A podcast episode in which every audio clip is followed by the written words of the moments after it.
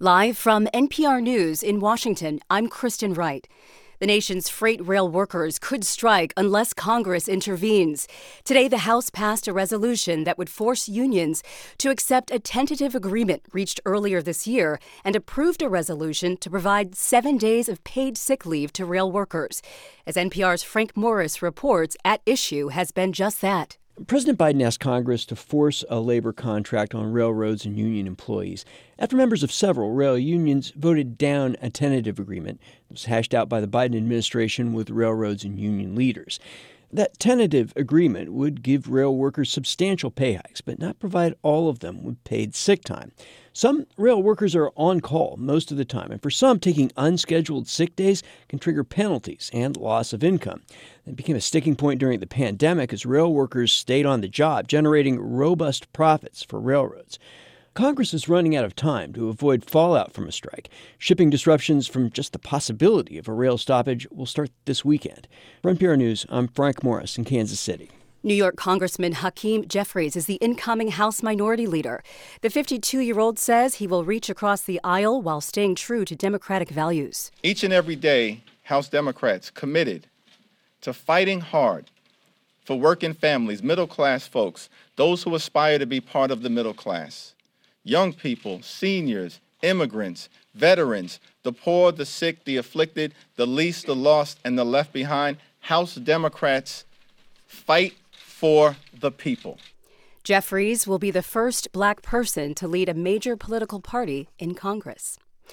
Wall Street welcomed new comments today from the Federal Reserve Chair about the Fed's next move in its fight against high inflation. All three major indexes gained ground. The Dow ended the day up by more than 2%. NPR's David Gura reports. In his speech, Federal Reserve Chair Jerome Powell suggested future interest rate hikes could be smaller than recent ones. The time for moderating the pace of rate increases, Powell said, may come as soon as the December meeting. The central bank's next meeting is in about two weeks. In its fight against persistently high inflation, the Fed has raised interest rates four times in a row by three quarters of a percentage point each. That is an unprecedented pace. Powell and his colleagues have been scrutinizing the data, looking for signs of progress. The Fed chair said that even with smaller increases, the central bank still has more ground to cover. David Gura, NPR News, New York. Fleetwood Mac's Christine McVie has died. She passed away peacefully at a hospital following a short illness. McVie played with Fleetwood Mac for nearly 30 years, released several solo albums, and won two Grammys. She was 79. This is NPR News in Washington. This is 90.9 WBUR in Boston. I'm Lisa Mullins. Boston is officially welcoming royalty to the city. Prince William and Kate, the Princess of Wales, will join Boston Mayor Michelle Wu, Caroline Kennedy, and others later this hour for a public welcome ceremony at City Hall Plaza in Boston. The couple's in the city for the 2022 Earthshot Prize Awards Friday. The awards honor efforts to tackle climate change. The royals will also visit Boston area nonprofit organizations and learn about the city's climate challenges. One of the vehicles that was part of President Biden's motorcade during his Thanksgiving visit to Nantucket has been severely damaged by fire. The Secret Service confirms that a Ford SUV rented from Hertz was dropped off at Nantucket Airport Sunday night. The vehicle caught fire Monday morning. It was used as a support vehicle that did not transport the president or any of his family members.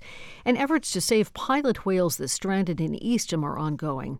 The spokesperson for the International Fund for Animal Welfare says last night four of the five pilot whales that were refloated yesterday turned back toward the shore and became stranded once again in a hard to reach location.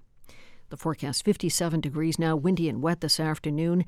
And rain should last into the evening, sometimes heavy overnight tonight. Lows about 35. Tomorrow things dry up, sunny skies, still windy, down around 42 for a high.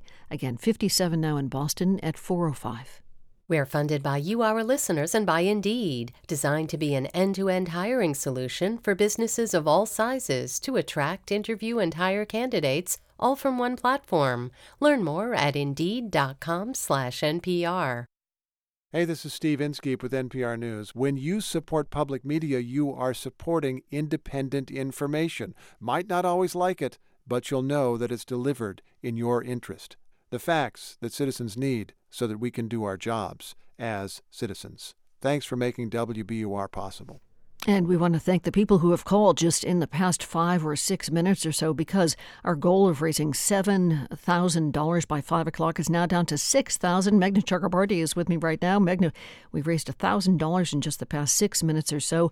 I think we can make this goal if people listening now call in at 1 800 909 9287 or go online at WBUR.org. That's exactly the kind of pace we want to and need to keep up. So let me say that number once again. It's 1 800 909 9287. And if you do that now and give us give a monthly contribution to WBUR, $12 a month, we'll send you a New Yorker magazine for a year as our thanks. It's the kind of in-depth revealing journalism that makes a great compliment uh, between the New Yorker and WBUR. And for your contribution of $12 a month, you get a year of the New Yorker courtesy of us. But you've got to do that before 6:30 tonight. So call us at 1-800-909-9287 or go to WBUR Org. And we have many incentives. The New Yorker discount rate is just one of those. Uh, we also have All Things Considered. We have On Point. We have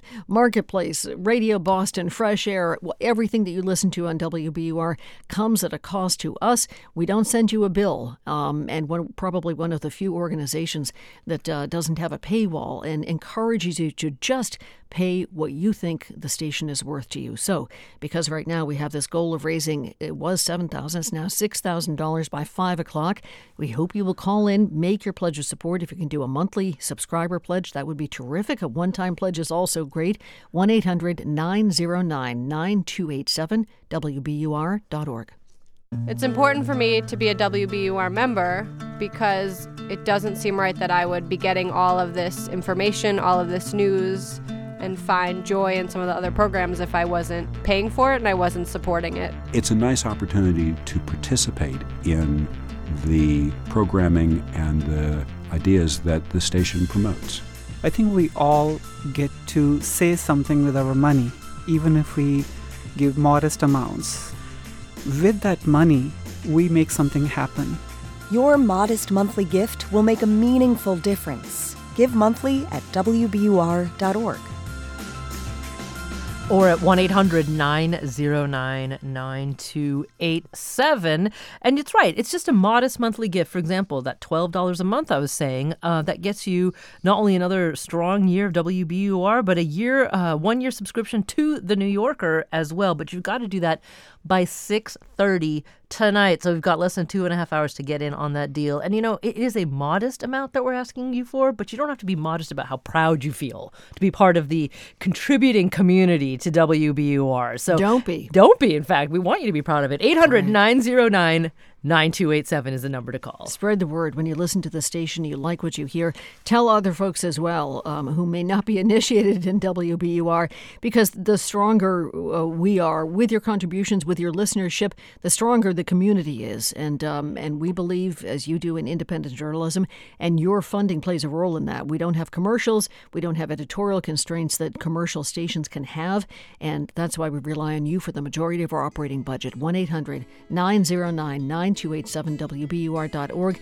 We now have $6,000 to raise and just about 50 minutes to raise it. The deadline for this is 5 o'clock.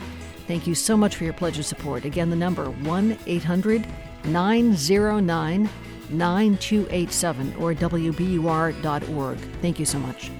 We're funded by you, our listeners, and by Moonbox Productions' Tony Award winning play, Torch Song, opening December 2nd.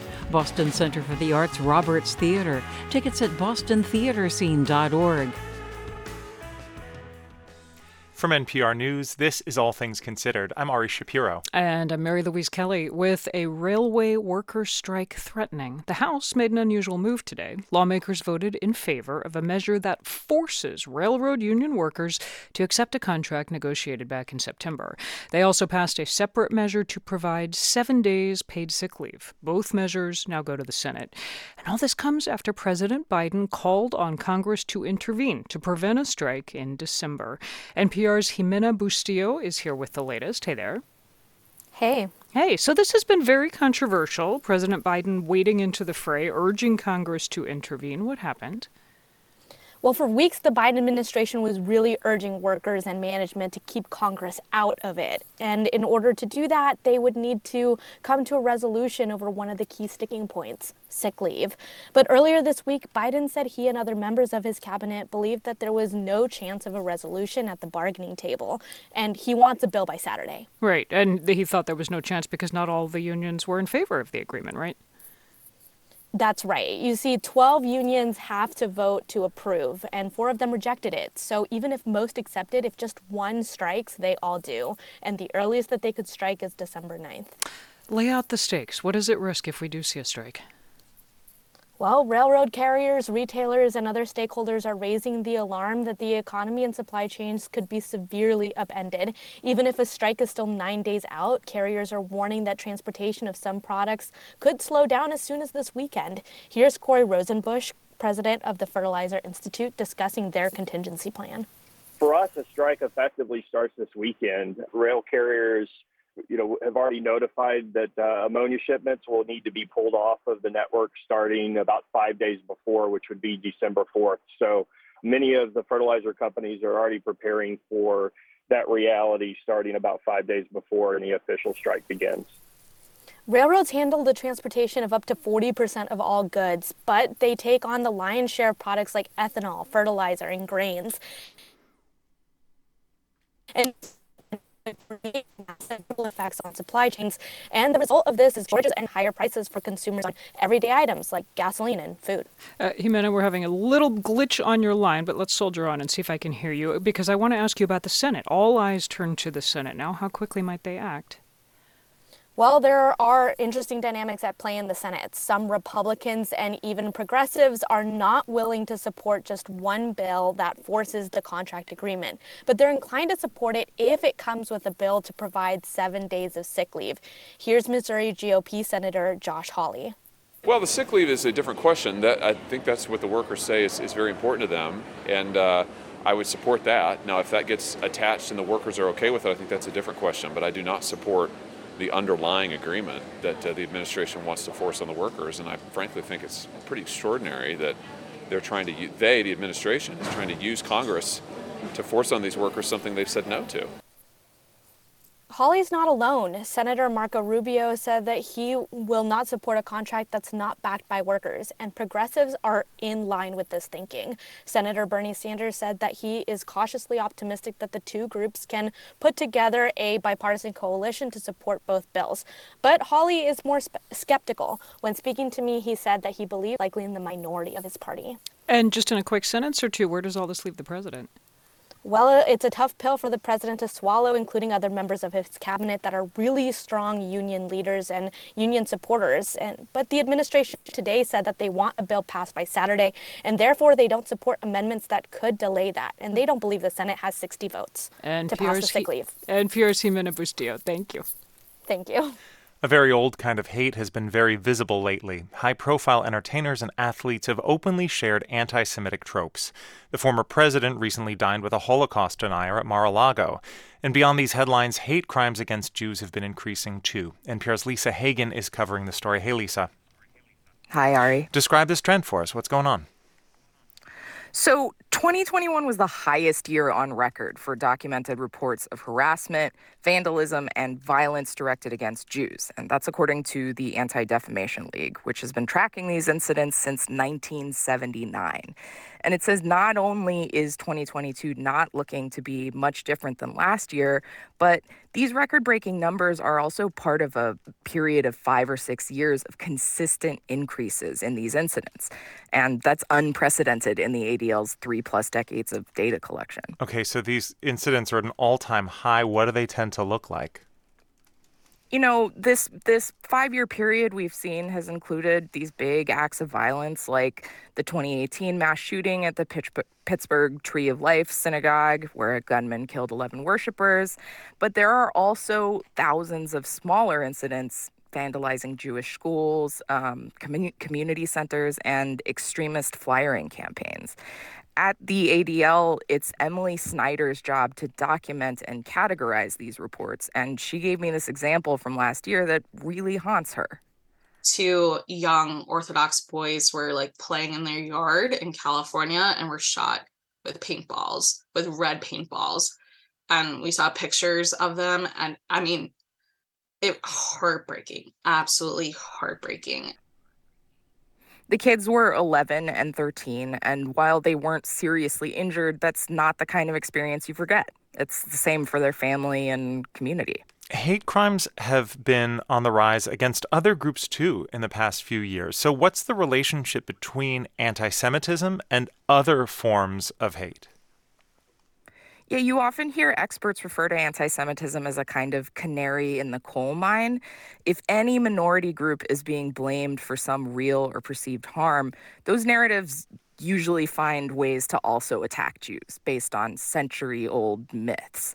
Um, sometimes, you know, someone can be upset about Black people demonstrating about racism. You can blame a pandemic on anyone who looks Asian. Or if you're angry about the visibility of transgender people and queer culture, it's a pretty short leap to conspiracy thinking. Uh, here's Snyder again. And Jews are centered in a lot uh, conspiracy theories, especially around economy or power or greed or, or whatever. Like those are core anti Semitic tropes. So when we start to see unrest, we tend to see anti Semitic incidents climb. Okay, so Lisa, we might not hear about most incidents of vandalism or harassment, but we've heard a lot about a dinner that former President Donald Trump had with Ye, who used to go by Kanye West, uh, who's made a number of anti Semitic and anti Black remarks, and also a, a notorious Holocaust denier, Nick Fuentes. So, what happens when overt anti Semitism intersects with electoral politics? Whenever we see celebrities or politicians flirting with anti Semitic tropes, it tends to be an opportunity for extremists or neo Nazis to up their recruitment and harassment campaigns.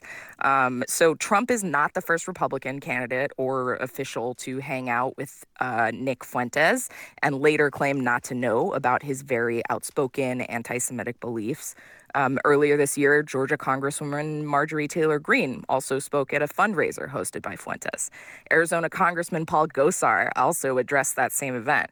Neither of them faced any consequences from the GOP, and both have since been reelected. So, uh, when Republicans take over the House in January, Greene is expected to regain committee assignments that Democrats stripped her of based in part on her anti Semitic conspiracy theory beliefs. So the more commonplace anti Semitism becomes, the more fertile the ground gets across the country for all kinds of hate, along with the potential for real violence. That's NPR's Lisa Hagen. Thank you. Thanks. We're funded by you, our listeners, and by Semester Off, an education and wellness program in Wellesley helping college students get back on track through academics, executive functioning coaching, and yoga. SemesterOff.com. This is 90.9 WBUR. A big lift on Wall Street today. The Dow rose nearly two and a quarter percent, 737 points, to close at 34,590. S&P ended its three-day losing streak as it climbed more than three percent to close at 4,080. The Nasdaq surged nearly four and a half percent to finally settle at 11,468. Details coming up at 6:30 on Marketplace. It's now 419. We're funded by you, our listeners, and by Cambridge Trust, a private bank offering a full suite of custom financial solutions tailored to its clients. Their team provides private banking, wealth management, and commercial and innovation banking designed to power any ambition. You can visit their offices or connect online at cambridgetrust.com slash way to wealth. I'm Anthony Brooks. There is an inseparable link between the journalism that you rely on from WBUR and the listener support that makes it possible. Listener support continues to carry WBUR like never before. That's why your monthly gift is so important right now. To give, go to WBUR.org or call 1 800 909 9287. And thanks. Please do make that phone call right now uh, at 1 800 909 9287 WBUR.org. I'm Lisa Mullins with Meghna Chakrabarti, and I believe this is correct. We have a goal of uh, raising $7,000 by 5 o'clock tonight in Meghna. I think it's now down to $5,500 to raise. That is correct. $5,500 left to go in the next 40 minutes. Thank you if you've called. Yeah, thank you so much. And for those of you who haven't, now's the time to do it. Let's pick up that pace. 1 800 909 9287 is the number to call. And if you do it now, you get that. Uh, one year subscription to The New Yorker, courtesy of us, for a $12 a month contribution to WBUR. 1 800 909 9287 is the number to call. And, you know, The New Yorker is such a great compliment to WBUR. It offers a little bit of everything thoughtful criticisms, deeply researched reporting, and essays. Of course, there's the cartoons, and now they're uh, crosswords too, which uh, still challenge me. But 800 909 9287 is the number to call. Stick with Andy Borowitz. It's a lot easier. So we hope you'll make the phone call right now as we chip away at that $7,000 goal. 5500 is what we have left to raise in 39 minutes now. You know, everything that WBR brings you is built on the foundation of voluntary support from listeners like you, and we hope including you right now. Here's our CEO, Margaret Lowe. It's important to say that the largest portion of our funding does come from listeners and people who rely on WBUR, and that can be $5 a month, and it can be $5,000 a year, and it can be $50,000 a year. Every little bit really makes a pretty gigantic difference. It does make a difference. So please don't think that um, if you have what you would consider a modest amount to give to WBUR that we don't want it because we do. Because we uh, everything that we do, every single phone call, every single pledge online makes us closer, brings us closer to our final goal, and that keeps us on track in the overall fund drive. And the stronger we are, the more support we get from our listeners, the stronger our news coverage can be, the more ambitious it can be. 1 800 909 9287 WBUR.org. And now, Lisa, we're down to $5,000 to go Thank in you. the next 38 minutes or so. That is great news. So we want to keep knocking uh, money off the goal for this hour. 1 800 909 9287 is the number to call. And Lisa, you mentioned earlier that other news organizations have to put all their content behind a paywall. There will not be a paywall ever here at WBUR because we are public radio. But the existence of paywalls at other uh, journalism organizations tells you something clear. It costs. Journalism costs. Great journalism costs money because it depends on human effort to create. So that's why we prefer our system of funding public radio of uh, pu- uh, funding WBUR because it's just way more transparent. It comes from you, our listeners, directly to WBUR. And in return, all of the what we create is there free for the community. So 1 800 909 9287 is the number to call. And if the idea of supporting good journalism is almost enough to get you there, for $12 a month as a contribution Pushing to WBUR, this will get you over the edge. We'll give you a year subscription to the New Yorker, but you've got to make that call before 6:30. So please make the call right now. We are driven by the belief that independent journalism has a critical role in our lives, in our community, and certainly in our democracy. And we know that you, as listeners, believe the same thing. And you understand that, as Meghna was saying, we don't have a paywall, we do not have commercial interests who are giving us a lot of money. We count on our listeners. That's a much more transparent way of doing news. You give us what you think we're worth. But please keep in mind that this you can get WBR for free. That certainly doesn't mean that uh, it doesn't cost us any money to provide you 24/7 news. News is the most expensive, labor-intensive form of programming there is. So please understand that. Please support us right now. In order to keep up the pace in this fund drive, we need to raise. We have a goal of a total of seven thousand dollars. What is the latest? Is it still We need 5,000? 5,000 more. 5,000. Yeah, we need 5,000. In uh, just about the past 25 minutes, we have raised $2,000 thanks to all of you who have contributed. If you haven't, please do it right now. 1 800 909 9287 WBUR.org. And I know this is a time of year where you get a lot of uh, asks uh, in your mailbox, in your email box from all sorts of worthy organizations. That's what happens at this time of year, this time of giving. So we know we are one amongst many, but we also know that if you're listening now, it means that you rely on WBUR. You already have a relationship with us because you listen. So maybe this is the year that you support, you buttress that relationship with uh, your contribution to help keep this station strong, independent, and there for you. 1 800 909 9287 is the number to call or WBUR.org. Please make the phone call right now as we chip away at this uh, overall goal of $7,000 by 5 o'clock tonight. We, can, we know we can do it, so please step up. Call 1 800 909 9287 or go to WBUR.org. Thank you. Support for NPR comes from this station and from BetterHelp, connecting people with a therapist online for issues like depression and anxiety. 25,000 therapists are available through BetterHelp using a computer or smartphone. BetterHelp.com/public. And from Procter & Gamble, maker of Nervive Nerve Relief. Nervive is designed to reduce occasional nerve aches, weakness, and discomfort in hands or feet due to aging. Learn more at nervivehealth.com. It's All Things Considered from NPR News. I'm Ari Shapiro. And I'm Mary Louise Kelly. Impersonation, increasing hate speech, targeted intimidation campaigns against activists. These are all problems Twitter users have long dealt with around the globe. Now, human rights and freedom of expression advocates are warning that new owner Elon Musk's drastic cuts and chaotic changes at Twitter are heightening the risks for everyone. NPR's Shannon Bond reports. Mishi Choudhary doesn't have to imagine how a social network that's understaffed can lead to real world harms. She need only look to mob killings in her own country, India, fueled by social media posts. The majority world, the global south, is an expert on all of these issues. Choudhary is a lawyer and founder of the Software Freedom Law Center, a digital rights organization.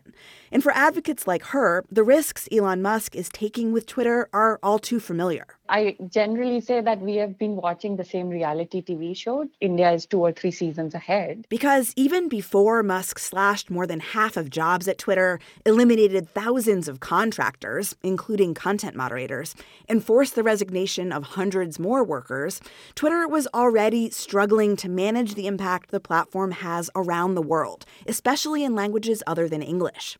Shannon McGregor is a communications professor at the University of North Carolina at Chapel Hill. She says it's a problem shared by the major social networks. They don't have enough people who understand the language and the culture and the politics to be involved in these things. Still, Twitter and its staff were aware of what's at stake. Even though only a small proportion of India's 1.4 billion people use the social network, it's influential among politicians, the media, and activists. One tweet could set off a pogrom. Thenmozhi Soundararajan is executive director of Equality Labs, which advocates for the rights of India's Dalit community. Before Musk acquired Twitter, it was understood within the company that markets in South Asia, including India, were countries in which mass atrocity was agreed to be occurring. Her group is part of Twitter's Outside Trust and Safety Council, which advises the company, helping it develop lists of racist slurs, for example. The council has not met since Musk took over. Soundararajan and others are alarmed by the changes Musk has already made, from announcing he will reinstate many accounts that Twitter had kicked off for breaking its rules, to selling blue checkmarks that previously indicated Twitter had verified the identities of high profile accounts. It is not clear to me at all that Musk knows the kinds of liability he's creating with these sort of antics. At the same time, Musk has gutted the teams that set and enforce Twitter's rules. The company's human rights group and teams that work to prevent political manipulation are gone. That's fueling worries bad actors will have free reign to abuse the platform ahead of important elections around the world. Joan Donovan is an expert in online extremism and disinformation at the Harvard Kennedy School. The possibility for different kinds of media manipulation and disinformation campaigns to proliferate is enormous. Meanwhile, digital rights activists are wondering how far Musk's avowed commitment to free speech extends in countries where Twitter doesn't make a lot of money. In India, Twitter is locked in a legal battle with the government. It's challenged Prime Minister Narendra Modi's orders to censor critics on social media. Lawyer Mishi Choudhary says that stance has sent a powerful message. I rely on the fact that Twitter does not cave into the pressure of my government and continues to allow me to speak no matter what I'm speaking against them. She's waiting for any sign that Musk will stand up for her too. Shannon Bond, NPR News.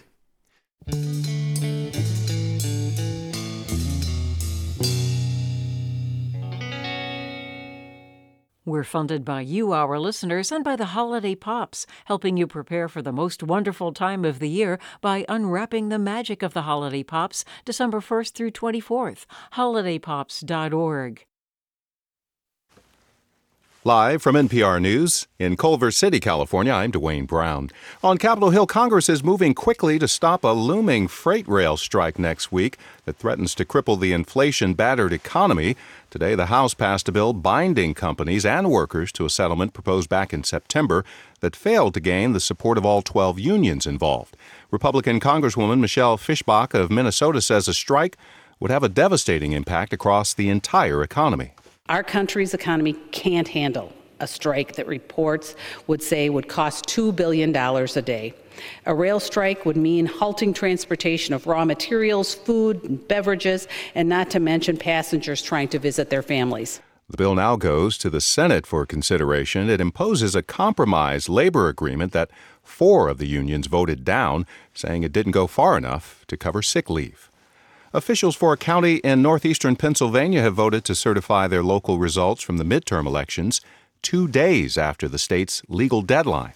As NPR's Hansi Lo Wang tells us, it's unclear what happens now to some 117,000 votes. Under Pennsylvania law, Monday was the deadline for counties that have not received legally valid recount petitions to certify local election results.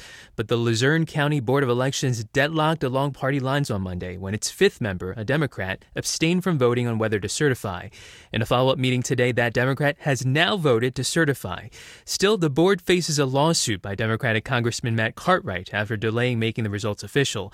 And since the county missed the deadline, it's not clear if Pennsylvania's Secretary of State will accept some 117,000 votes from Luzerne County for state level certification. Hansi Lo Wang, NPR News. Stocks finished broadly higher today on Wall Street. The Dow gained 737 points. The tech heavy NASDAQ added 484. You're listening to NPR News. This is 90.9 WBUR. Good afternoon. I'm Lisa Mullins. House Democrats in Washington have formally ratified their new leadership team. That includes the new Democratic whip, Katherine Clark of Revere. WBUR Steve Brown tells us the new team says it's willing to work across the aisle with Republicans, but will not abandon the party's principles. Speaking to reporters at the Capitol, Clark, who assumes the caucus's second ranked position, said the party's message is simple. The Democratic caucus will work on behalf of the American people. American people want solutions. It is not just Democratic families that are struggling to afford child care and health care. It is not just Democratic families who are struggling to afford housing. It is not just Democratic women who want freedom to make their own decisions about their bodies. Clark said their door is open to any member from across the aisle who wants to get to work for the American people. For 90.9 WBUR, I'm Steve Brown. People are waiting in the rain at Boston City Hall, hoping to see Prince William and Kate, the Princess of Wales. The royals are in town ahead of their Earthshot Prize Award ceremony on Friday. They're set to speak at City Hall Plaza later this hour. The uh, Susanna Copeland of Rowley was born in England, but she's lived in the U.S. for about 20 years. She says she's pretty proud the royals are in Massachusetts knowing that um, William and Kate have come to to um, you know Boston is kind of awesome, and I think it's especially for what they're doing here, um, coming here for the environmental causes that they support. The Earthshot Prize recognizes new solutions to climate issues. Security is tight around the plaza with a heavy presence of officers and police canines. Inside City Hall, Boston City councilors have passed a home rule petition that would allow 16 and 17 year olds to vote in city elections. This would only allow the teenagers to vote for offices such as mayor and city council. The measure now heads to the state legislature. Similar proposals in communities including Brookline, Cambridge, and Somerville have not passed this stage. The stock price of of Cambridge based pharmaceutical giant Biogen rose today following news about the company's experimental Alzheimer's drug. It gained nearly 5% today. A study released late yesterday found patients given lecanemab experienced somewhat slower disease progression. Federal officials, uh, federal approval is still pending, and one issue regulators will look at is the deaths of two people who were in a trial for the drug. Biogen won FDA approval for a different Alzheimer's treatment last year, but concerns over cost and effectiveness led most insurers not to cover it. It's 435. The forecast is next. We're funded by you, our listeners, and by Boathouse, supporting La Collaborativa. dedicated to uplifting Latinx immigrants with food, housing, jobs, education, training, and more, and providing 10,000 families with holiday meal boxes this Christmas. Donations accepted at la-collaborativa.org slash donate. Lots going on weather-wise. Pretty windy and rainy across much of the state. WBR meteorologist Danielle Noyes joins us now to share details. Hi, Danielle. Hi, Lisa. So, what are the current conditions that we're seeing outside the Boston area now? Well, it's raining right now at a light to moderate clip, and it's probably going to stay like this for the next several hours. So it's a steady rain. There's some big puddles out there. You're getting some embedded downpours in there as well. So it's just slow go for the evening commute for sure. And how large is this storm? I understand that it caused some uh, severe um, uh, consequences elsewhere. Yeah, there was some severe weather yesterday with this system. It actually extends up and down the eastern seaboard. But yesterday, I think the latest number is there were 37 reported tornadoes that are still being checked out in Alabama and Mississippi uh, and Louisiana. Uh, unfortunately, a couple of those were actually deadly. It's the same system, and there's not as much of a punch in terms of any severe weather for us up here, comparatively speaking to what they experienced the last couple days down in the south. So, what can we expect over the next several hours? So it's going to be a steady rain next few hours. I think the greatest risk of some rumbles of thunder would come between about 7 and 10 p.m. from west to east. Uh, you know, it, there's a very thin band of some downpours and thunder right near Albany, New York, right now, and that is working east. So I, I do think there'll be some embedded downpours, some tropical like downpours, and maybe some rumbles of thunder, but it's not going to be a widespread, you know, uh, severe weather outbreak or anything like that. And it comes to an end when?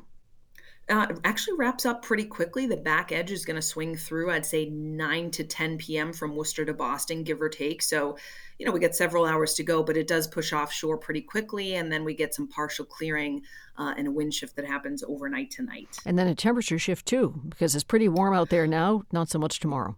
It's 56 out there right now, which, you know, tomorrow's December 1st. So the calendar says otherwise. But tomorrow morning, you're right, it's going to be 36 degrees when you wake up in the morning and with the wind factored in it'll feel like the 20s and the wind by the way is going to be howling the next several hours. We're going to see some gusts 40 to 50 miles per hour.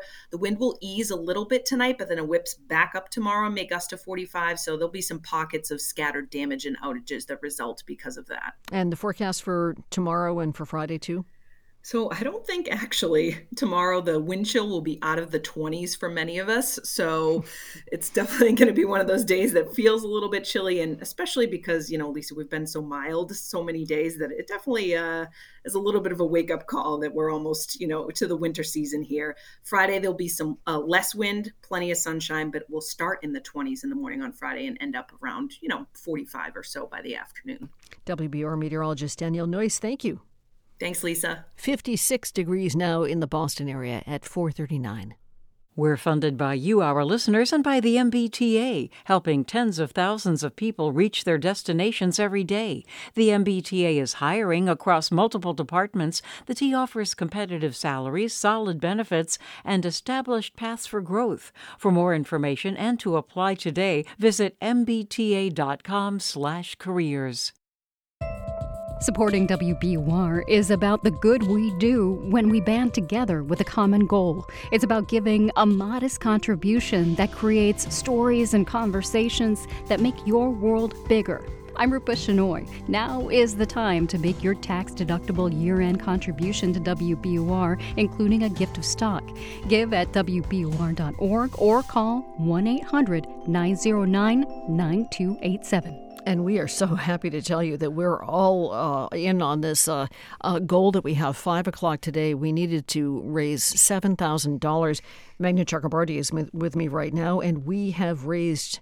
Uh, I think twenty seven hundred because we have forty three hundred left to go. Is that right? That's right. Forty three hundred dollars in the next twenty one minutes. We can do it. Yep. Absolutely. 1 800 909 9287 is the number to call. And by the way, I actually loved that uh, weather uh, update from you and Danielle. I, um, because you like the weather? Well, or? yeah, I was just in California and people there were bundling up because it was 60 degrees out there. I'm like, come on, this is winter time. It's almost December. Like I'll have people know that Meghna is wearing her, wearing her, jacket. her BUR jacket in the studio right now. The and first end. thing she did is to pump up the heat when she walked in here.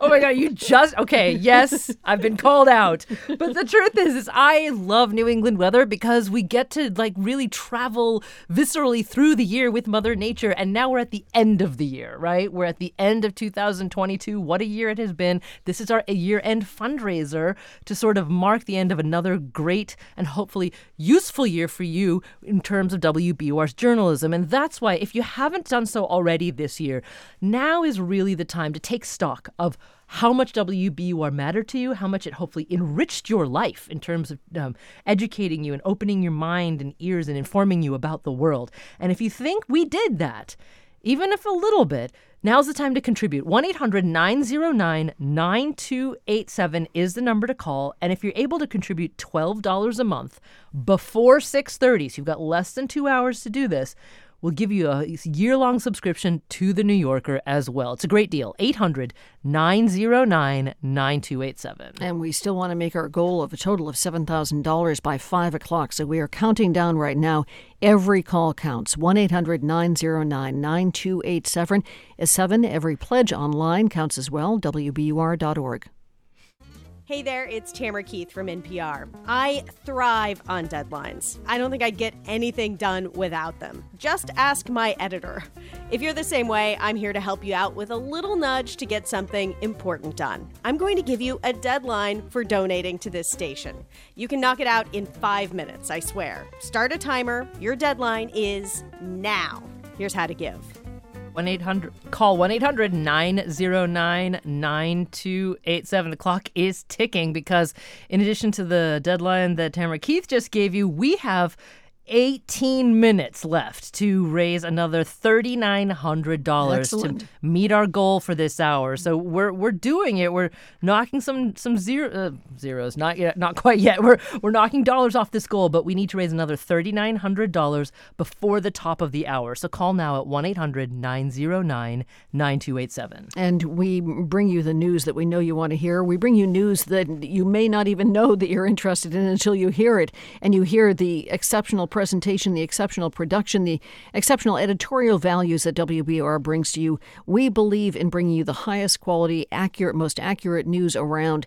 And we know that you listen for that, even if you uh, don't think about it every day. We're asking you right now at the end of the year to stop and think about what you get on WBUR that you're not going to hear anywhere else. And if you turn the station to a different one, only for one second, and come back, you'll realize what else is out there and and why WBUR is surviving with your help. Why, in some cases, we're thriving as well because we've added City Space, we've added so many podcasts, we have wonderful material online. And um, and so please take a dip if you haven't yet, because we are only as strong as your contributions let us be. So please call in right now with your tax deductible pledge 1 800 909 9287 WBUR.org. And you know, we mentioned Lisa mentioned City Space, the podcast, the, the the news you get online, and of course on the radio here. All of that is made by the number one thing that you get, which is the effort, intelligence, and passion of the people, the journalists, and all the people who work in every department here at WBUR. That is what your contribution dollars are helping uh, to sustain, to keep this station going so that the great journalism can come to you every single day. So call now 1 800 909 9287. And remember, we got to raise $3,900 by the top of the hour. So let's keep up uh, the, the call so we can make that goal. We can do this with your help, with your phone call. You name the amount 1 800 909 9287 WBUR.org. We are counting on you. Need a total of $7,000 to raise by 5 o'clock. Thank you so much. Support for NPR comes from this station and from Little Passports, designed to help children discover the world with hands on activity kits delivered monthly for ages 3 and up. Learn more at littlepassports.com/slash NPR.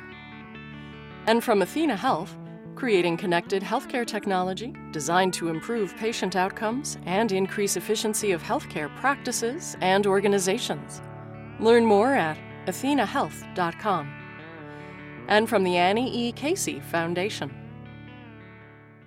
This is All Things Considered from NPR News. I'm Ari Shapiro. And I'm Mary Louise Kelly. French President Emmanuel Macron is visiting the U.S. It's a three day trip, includes a state dinner with President Biden, a meeting with lawmakers on Capitol Hill, and a trip to New Orleans.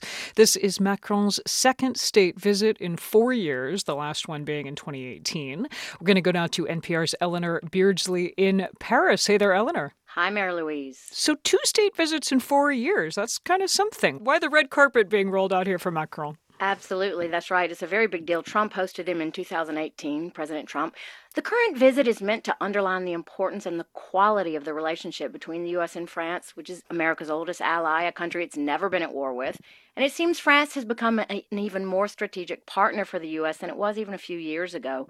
What's changed is Britain has left the EU and has been preoccupied with Brexit, and German Chancellor Angela Merkel, who was seen as the de facto head of Europe for years, is gone now. And historically, because of World War II, Germany has shied away from taking a lead role in diplomacy. So that leaves France France, which has always embraced diplomacy, with a heightened role. Paris is sort of a spokesman for the European Union, said foreign affairs expert and columnist Christian Makarian. Let's listen to what he told me. France is the last European country, I mean inside the EU, to have a kind of international nuclear and military status. Paris is a very important, a crucial partner for the United States of America. Eleanor, give us more of the view from Paris. What what does President Macron need to get out of this trip? Well, one of his main goals is to fight for European industry. You know, Europe has been far more impacted by the energy crisis than the US. Prices have skyrocketed three or more times higher here because of the continent's long dependence on Russian natural gas in particular. And many European factories, Mary Louise, are temporarily shutting down, and there are fears some may not reopen. They could relocate to the US where energy is plentiful and much cheaper. Add to this President Biden's Inflation Reduction Act, which gives nearly $400 billion in incentives and subsidies to companies operating in the green sector to produce in the U.S. Europeans are up in arms about this. They say it's like a giant vacuum ready to suck European industry to the U.S. Europeans say these subsidies are not fair, they don't meet WTO rules, and they create an uneven playing field. And they say it's not in the U.S.'s interest to weaken its closest ally. So this will be a huge topic for Macron. And then, in terms of what the U.S. wants from this summit, I know here in Washington we are hearing China is going to be front and center uh, when Biden and Macron talk. What are you hearing? Absolutely, that's going to be one of the main topics. The threats posed by a more aggressive China on the world stage, commercially, diplomatically, militarily. The U.S. has been pushing its European allies to take a harder stance on China in recent years. Uh, Europe has toughened its attitude, said Makarian, but Europe does not want to be completely aligned with the U.S. either, he said. Let's listen. We have affirmed that China is a systemic rival, which is already very severe, but we are not ready to go further than that. France and Germany, supported by other countries, we all think that we cannot afford to have a confrontation with China. Eleanor, along with China, the other big thing they're going to have to talk about is Ukraine, war in Ukraine. And France and the U.S. have been very closely aligned on that to date. Absolutely, in supporting Ukraine. But there's more evidence, say analysts, that they're looking towards bringing this war to an end at the negotiating table and not the battlefield. Macron has always kept the lines of communication open with Russian President Vladimir Putin, and it looks like the U.S. is leaning more towards the direction of pushing Ukraine to negotiate an end to this war. NPR's Eleanor Beardsley in Paris. Thank you, Eleanor. Thank you, Mary Louise. Here's another way the U.S. and allies are pressuring Russia to end its war in Ukraine through a plan to deprive the Kremlin of much needed cash. Critics say the plan could have loopholes, and there's no guarantee it will work, with Russia having funded its war for many months through the high cost of oil. NPR's Jackie Northam reports. There are two key policies that will be unveiled on December 5th targeting Russia's oil revenue.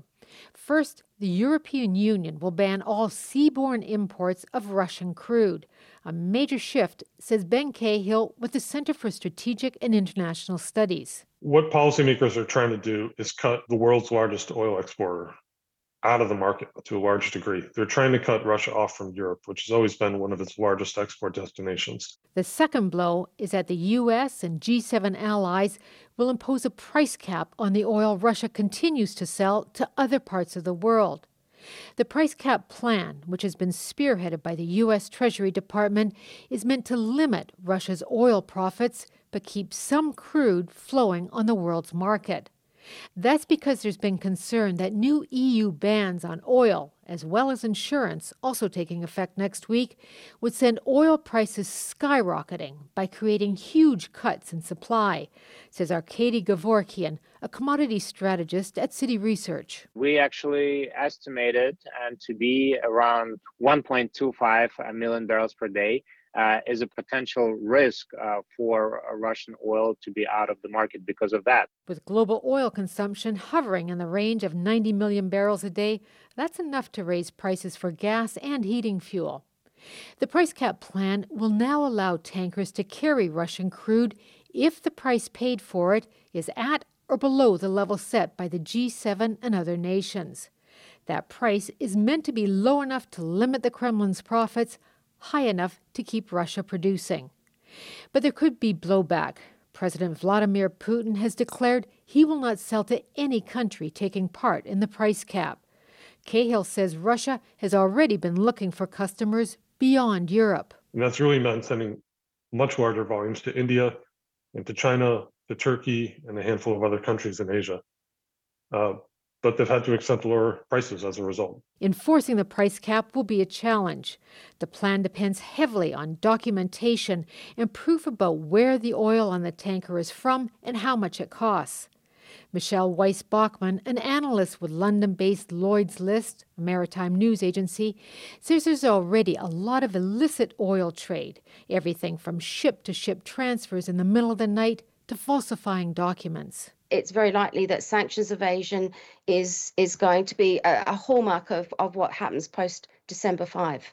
There's a willing number of vessel owners who are prepared to take the risk and make money. The price cap can only go ahead if the European Union agrees by Monday on what the cap will be. So far, the 27 member EU has not been able to agree on what that price will be. Jackie Northam, NPR News, Washington.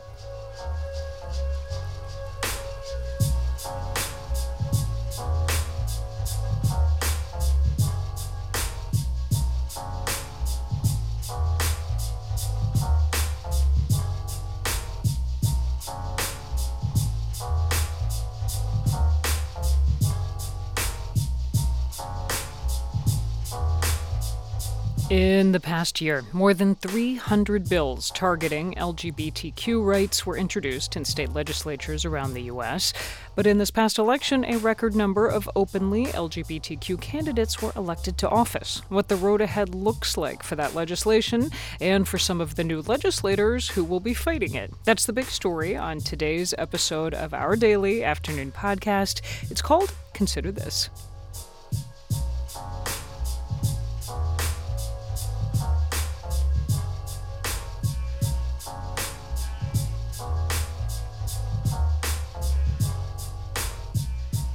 You're listening to All Things Considered from NPR News. We're funded by you, our listeners, and by Comcast Business. Whether your business is starting or growing, Comcast Business is working to build a network to keep customers connected. Comcast Business, powering possibilities. It's Leila Fadel from NPR's Morning Edition. The demonization of fact based journalism is one of democracy's biggest threats. This aversion to truth has taken hold as the number of local newsrooms has dwindled, leaving reams of disinformation to fill the void. In public radio, we have a responsibility to counteract disinformation. This station is an oasis amid all the noise and fiction. Having a reporter at the school board meeting at City Hall, that is our resistance to the undermining of a free press. We resist by being there, by providing platforms for people to see themselves reflected and to see difference. We resist by building bridges and by holding people to account. We do it thanks to you. You give us the tools we need to fight attacks on truth by donating to this station. Here's how. By calling this number right now 1 800 909 9287 WBUR.org. I'm Lisa Mullins with On Point's Meghna Chakrabarti. I think that Meg, uh, that uh, that uh, Leila Fadel made some really, really good points there right now. And I think the takeaway, we hope anyway, for the listener is that every single phone call brings us closer to securing democracy, to keeping our journalism independent, keeping fact based journalism so we can combat the aversion to the truth, aversion to uh, facts and fact based journalism that we just heard about, that we all know is going on around us. So please make the call right now, strengthen WBUR, and keep us strong with your pledge right now at 1 800 909 9287 WBUR.org. You know, I think that Leila was being um, both astute and diplomatic in her use of word, uh, use of the word aversion. I will just uh, go no holds barred and say there's an assault on the truth going on in this country. And so, therefore, defending the kind of journalism that looks unflinchingly uh, at what's happening in the world around us and is willing to tell the stories of people uh, that you might not often hear from in uh, other channels and, and other sources, that's the kind of journalism that deserves your support. It's the way to hold back the pernicious effects of the assault on the truth that weakens our democracy. So, that's really what we're asking asking you to do when you call 1 800 909 9287 or go to WBUR.org. You know, I can get very worked up about defending democracy, Lisa, but I'm also going to say that, hey, there's, you know, beside that, there's something in it for you too. Because if you give $12 a month to WBUR, we will give you, Good I'm going to get this in here. We're going to give you a one year subscription to The New Yorker as well. I mean, it's just kind of like the, the cherry on, on top here, but we know why you're calling, really. And it's to defend great journalism at 800 909 9287. And we know everybody needs reminding to call and, and incentives. And one of the incentives that we have right now, along with the New Yorker, is that we are trying to raise by five o'clock, that's just in four minutes, uh, a total of 2,000. $7,000. Yeah, it's now down to 2,000. 2000 So we've raised $5,000 in the past 55 minutes or so. So please make the call right now. Help us get that last $2,000. And this is, this is uh, um, our kind of bite sized goals. They're big bites, but bite sized goals to help us keep on track on this fund drive. Here's the number 1 800 909 9287, or if you prefer, pledge online at WBUR.org. Listening to WBUR really gives me a precise understanding of what's going on in a very short amount of time. I get a little smarter every time I listen, and I learn all types of different information. It's the sort of programming that helps me understand myself and helps me understand the world around me better. I want to be able to participate in conversations and really contribute to what's going on around me and in the world, and, and just to be conscious about what's happening in my life. It's just an opportunity to learn about so many different subjects, learn about different places in the world that I never would otherwise have been exposed to. For all the ways WBUR enriches your life, give monthly at WBUR.org. And you can give at 1 800 909 9287. And I'm here to tell you that we only have $1,900 left on Terrific. this hourly goal. Yeah. So we have two minutes left to raise $1,900 to keep us on track. 1 800 909 9287 is the number to call. Now it's down to 1600 so let's keep going. Please keep going. I mean, we really need to keep up the momentum in this fund drive. This is day two of our year end fundraiser. When you make a pledge, it is a tax deductible pledge that we hope uh, that's one incentive, but also the incentive is for what you get every time you turn on WBUR 24 7, every time you go online at WBUR.org, go to a City Space event, watch a City Space event virtually, every time you read the newsletter, every time you listen to The Common or any other podcast, Endless Thread, anything that we present on the air. This is what we have done with your contributions in the past, and we can continue to grow and be strong with your contribution right now. It is, what am I hearing now? 1100. Excellent. 1100 left to go. We can do it by 5 o'clock. It was a total of 7,000 starting out, 1,100 left right now.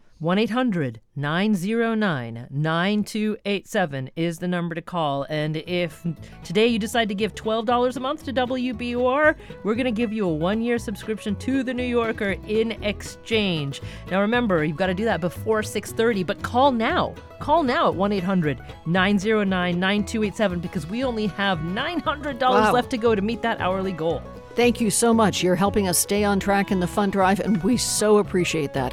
1 800 909 9287 WBUR.org. Please call now. Thank you.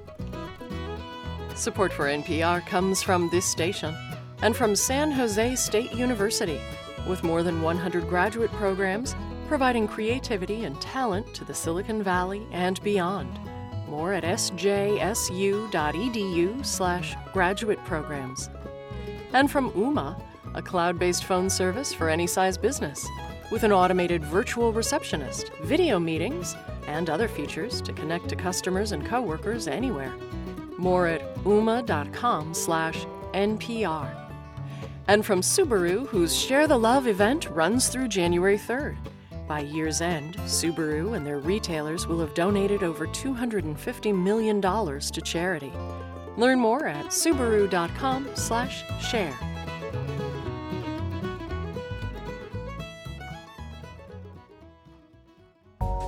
I'm education reporter Carrie Jung, and this is 90.9 WBUR FM Boston, 92.7 WBUA Tisbury, and 89.1 WBUH Brewster. Listen anytime with our app or at WBUR.org. WBUR, Boston's NPR news station. Live from NPR News in Washington, I'm Jack Spear. Congress is a step closer to averting a major freight rail strike and forcing union workers to accept a previous agreement. The contract was brokered by members of the Biden administration in the fall, but some unions have rejected the agreement. NPR's Ximena Bustillo has more. The House voted more than two to one to pass the resolution that would force the agreement and make a strike illegal. The House also voted, though by a much narrower margin, in favor of a resolution that would provide seven days of paid sick leave to railroad workers. The measures now go to the Senate, where each resolution will be voted on separately. Both Democrats and Republicans have concern over forcing railroad workers to accept the agreement. Yet, President Biden asked Congress to intervene to prevent a strike that could upend transportation of goods and services and further drive up prices on everyday items, including gasoline. Ximena Bustillo, NPR News, Washington. Federal Reserve Chairman Jerome Powell says the central bank may push interest rates higher than previously expected and keep them there longer to fight ongoing inflationary pressures in the economy. However, in a speech delivered at the Brookings Institution today, Powell also signaled the size of those rate hikes might start declining as soon as the Fed's December meeting. Cutting rates is not something we want to do soon. So that's why we're slowing down and you know, going to try to find our way to what that right level is. Powell emphasized the decrease after four straight three quarter point hikes should not be seen as a sign the central bank is ending its fight against inflation. The head of the European Commission is proposing frozen Russian assets be leveraged to rebuild Ukraine. From Kiev, NPR's Julian Hayda reports it's the first major effort to ensure reparations for the war torn country. The Europeans have seized or frozen 300 billion euros from the Russian central bank since the country invaded Ukraine in February. Another 19 billion euros belonging to Russian oligarchs has also been tied up in EU sanctions. Now, European Commission President Ursula von der Leyen is proposing that cash should be put to use. Russia must pay for its horrific crimes, including for its crime of aggression against a sovereign state. She says the money can be invested, with the dividends going to rebuild 600 billion euros worth of damaged Ukrainian property, a scheme Ukrainians have been suggesting for months. Von der Leyen wants the EU to set up a special court to prosecute war crimes as well. Julian Hayda, NPR News, Kiev. An historic moment in the House today where New York Congressman Hakeem Jeffries has been elected as the next House Democratic leader. Jeffries, is the first black American to lead a major political party in Congress. Democrats met behind closed doors today for the party elections after Speaker Nancy Pelosi announced she would be stepping down from her leadership post. 52 year old Jeffries will head an incoming leadership trio that includes Representative Katherine Clark of Massachusetts and Pete Aguilar of California. Stocks soared on Wall Street. Today, the Dow rose 737 points. This is NPR. This is 90.9 WBUR in Boston. I'm Lisa Mullins. More than 1,000 people are estimated to be on rainy Boston City Hall Plaza right now to welcome Prince William and Kate, the Princess of Wales, at a public ceremony that began just a short time ago. Earlier this afternoon, the British royals met with Boston Mayor Michelle Wu. On Friday, the royal couple will visit the John F. Kennedy Library and Museum in Dorchester before they present the Earthshot Prize for Environmental Innovators on Friday night. The Red Cross is setting up a multi agency resource center for nearly 100 people in Lowell who were displaced by flooding from a water main break this week. The Red Cross says the center will be a place where people can get assistance from a variety of agencies all in one place. It's set to open Friday. And a search is underway for the man suspected of killing a Marshfield couple. Carl and Vicky Matson, both 70 years old, were found beaten and stabbed to death inside their home last night. Police are now looking for 27 year old Christopher Keeley, who authorities say knew the couple. Police consider Keeley armed and dangerous. In the forecast, moderate rain around the region right now, with rain into the evening down around the mid 30s overnight tonight, then clearing skies by morning, sunshine tomorrow, cooler temperatures though, temperatures only in the low 40s. 57 degrees now in the Boston area at 505. WBUR supporters include Procter & Gamble, maker of Vicks DayQuil Severe, a daytime cold and flu medication designed to relieve up to 9 cold and flu symptoms. More at vicks.com. I'm Darryl C. Murphy. The journalism you get from WBUR depends on a strong foundation of listener support, and that's why your monthly gift is crucial. Make a modest monthly contribution that will have deep meaning and a big impact every day. Give now at WBUR.org or call 1 800 909 9287. We are so grateful to those who gave in the last hour. We did indeed make our total of $7,000 in just about an hour. Thankfully, we are really grateful because that means we can stay on track. So, thank you to every single person who called or who went to uh, WBUR.org. Now, we need to raise because we can't stop now and really want to keep the momentum going. We need to raise $7,000 by 6 o'clock tonight. So, that's in about 55 minutes. If you uh, were not able to give, if you haven't given yet in this fund drive, then please do it right now. 1 800 909 9287 or WBUR.org. I'm Lisa Mullins with On Point host Meghna Chakrabarti. We are those lovable but annoying kind of goal driven people mm-hmm. who say, oh, yeah, we got that done. Now what's next? well, what's next is another solid goal that we would like to achieve in this next hour by six o'clock. And as Lisa said, that's another $7,000. And again, it's like, you know, we just want, we do this to so stay on pace and to continue to remind you that WBUR is here for you. And we can do that because you are here for us during this year end fundraiser. So call now at 1 800 909 9287. And uh, if you haven't already, let me uh, remind you, if, or if you haven't heard this already, let me remind you that if you can give $12 a month, to WBUR uh, before 6:30 tonight, so in the next hour and a half, we will give you a one-year subscription to the New Yorker magazine in return. It's a great deal. 1-800-909-9287. Please make the phone call right now. $7,000 we need to raise by 6 o'clock tonight, so please make the call right now. We have uh, the uh, news that never stops, and that is why we need to ask you to support us. Thank you to everybody who has done just that. If you haven't, please do it right now. If you become a monthly sustainer, $5 a month, $20 a month, $25 a month. If you can do that, please do. 1 800 909 9287, WBUR.org. Thank you. We're funded by you, our listeners, and by Cambridge Trust, a private bank offering a full suite of custom financial solutions tailored to its clients. Their team provides private banking, wealth management, and commercial and innovation banking designed to power any ambition. You can visit their offices or connect online at cambridgetrust.com slash way to wealth.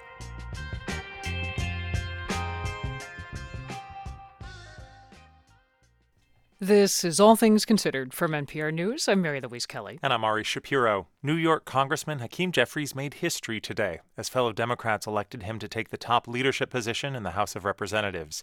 He'll be the first black person to lead a political party in Congress. This comes after Democrats lost control of the House in the midterms and House Speaker Nancy Pelosi decided not to run for a leadership position. NPR congressional correspondent Deirdre, NPR congressional correspondent Deirdre Walsh has been reporting on Jeffries and this new era of leadership on Capitol Hill.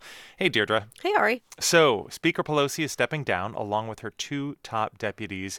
This feels like a new chapter, a real changing of the guard. It really is. You know, Pelosi and her top deputies are all in their 80s. In her speech when she announced she wasn't going to run for a leadership post, Pelosi said she wanted to usher in a new generation of younger leaders. Jeffries, along with his new number two, Massachusetts Congresswoman Katherine Clark, are both in their 50s. California Democrat Pete Aguilar, who's going to serve as the new caucus chair next year, is 43 both veteran Hill Democrats and newer members I, I, talked to today were really excited about the generational change, but they also talked about how the new team reflects the diversity of the party. I have been preaching the gospel of Hakeem Jeffries for about three years. That's Missouri Democrat Emanuel Cleaver, a former pastor and chair of the Congressional Black Caucus. I'm thrilled. Uh, you know, it, it's one of the last frontiers in politics. Jeffries' political star has been rising for years. He was elected to the House in 2012 and won the post as caucus chair in 2018. He was born in Crown Heights, a neighborhood in Brooklyn. His working class parents were social workers, and Jeffries was educated in New York City public schools. He sports sneakers with his dress suits and occasionally quotes his favorite rappers. California Democrat Nanette Barragán says she shares a working class background with Jeffries, and she's quick to note the historic nature of his election. He understands what it's like to be a person of color, the discrimination that we face, the marginalized communities. So to have his perspective, his experience with his background, which to me is very much like the diversity of America, is a remarkable moment. Jeffries serves on the House Judiciary Committee and teamed up with Republicans on a major criminal justice reform bill in 2018. Here he is on the floor during that debate. These individuals are amongst the least, the lost, and the left behind. And we have an opportunity in a bipartisan way to make a difference in their lives in so many areas. Pelosi tapped Jeffries, a former corporate litigator, to be part of the team presenting the House's case for President Trump's first impeachment in 2020. Colorado Democrat Jason Crow recounted how Jeffries wasn't distracted when a protester burst into the chamber during his presentation. While others ducked for cover in the chaos, Jeffries remained calm. He stopped, he collected himself, he quoted a scripture verse about how the Lord will protect his flock and stand by you. And then he picked right up where he left off and finished presenting his case. Later in his closing argument, Jeffries quoted the notorious B.I.G., a rapper from Brooklyn, as he responded to Trump's lawyer. That is why we are here, Mr. Sekulow. And if you don't know, now you know. Jeffries turned to his mentor and the current highest ranking black leader in Congress, South Carolina Democratic Congressman Jim Clyburn, before announcing his bid for party leader. Clyburn says shifting power to younger leaders is something the House Democratic Caucus has been moving towards for years. I've studied history long enough to know that evolutions are much better than revolutions. And I think that anybody watching our caucus over the years should see the evolving leadership. Splits between progressives and centrist Democrats stalled legislation regularly in this Congress. Clyburn admitted bridging the different factions will be a challenge for Jeffries. That's always an issue. In the Democratic caucus, it always will be. Cleaver is confident Jeffries' calm demeanor will serve him well and hopes he can find a partner in the Republican majority. My great dream is that Hakeem Jeffries can get with whomever becomes the leader of, of the Speaker of the House and work to get some legislation done for the, the nation. That's NPR's Deirdre Walsh reporting on a change of leadership on the Democratic side of the House of Representatives. And Deirdre, let's talk about the Republicans for a moment. Do we know right. who the Speaker will be? Does Kevin McCarthy have that locked up? Right now, Kevin McCarthy, who was nominated by House Republicans for, for the position, doesn't have the votes he needs to be elected by the full House in January. His Republican majority is only expected to have a narrow four seat margin.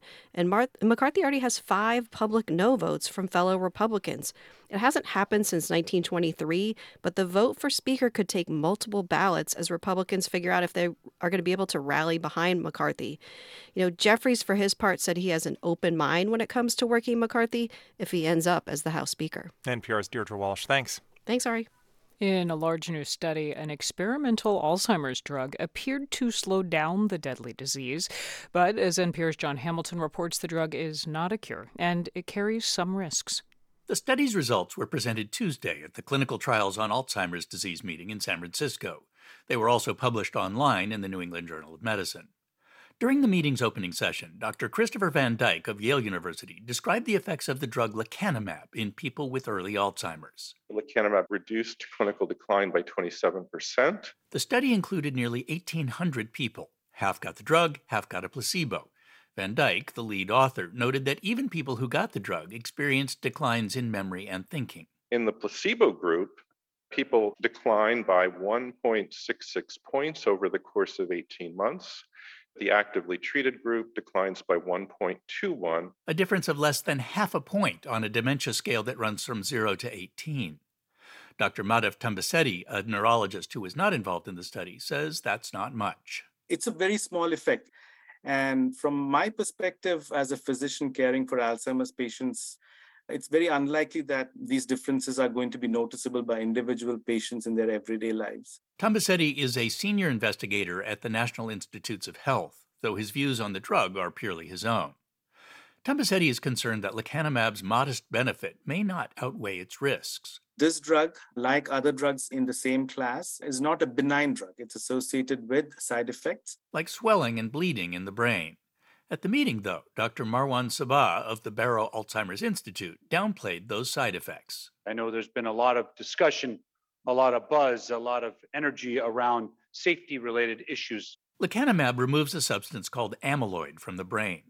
This removal process can cause excess fluid or small hemorrhages. And on an MRI scan, that shows up as something called ARIA, or amyloid related imaging abnormalities.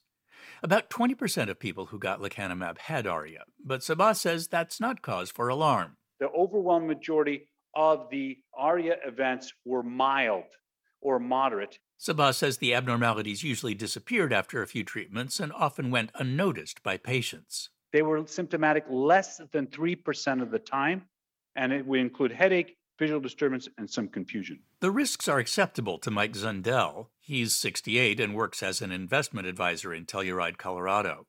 He's also been diagnosed with mild cognitive impairment, an early stage of Alzheimer's. I'm a person living with a progressive and fatal disease.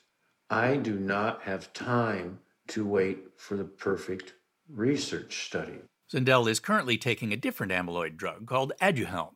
It was approved in 2021 despite conflicting evidence about whether it helps patients. Zundel says he thinks Aduhelm is keeping his memory and thinking problems from getting worse, but he says lecanemab may prove to be a better option. The um, results are extremely positive, and in my mind, it's passed all the safety requirements, and I'm extremely hopeful that the FDA will approve it. The Food and Drug Administration is expected to make a decision on lecanemab early next year. Jon Hamilton, NPR News.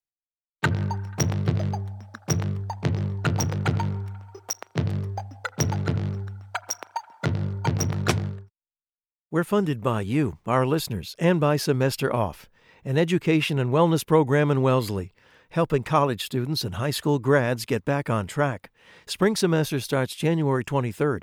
SemesterOff.com. This is 90.9 WBUR, a big lift on Wall Street. The Dow rose nearly two and a quarter percent, 737 points, to close at 34,590. S&P ended its three-day losing streak as it climbed more than 3% to close at 4,080. The Nasdaq surged nearly 4.5% to settle at 11,468. In the forecast, more rain overnight tonight, clearing skies by morning, overnight lows in the mid 30s. Tomorrow, sunshine with highs in the low 40s. This is WBUR. We're funded by you, our listeners, and by Blue Cross Blue Shield of Massachusetts. Medicare Advantage plans start as low as $0 per month with new benefits like enhanced dental coverage. BlueCrossMA.com slash go. I'm Scott Simon. Your monthly contribution to WBUR says that you value journalism that keeps you informed. You value reporting that's rooted in your community. You value independent journalism as the foundation of our democracy. More than what your contribution says about you is what it can do. Your monthly contribution to WBUR makes the station's independent journalism possible.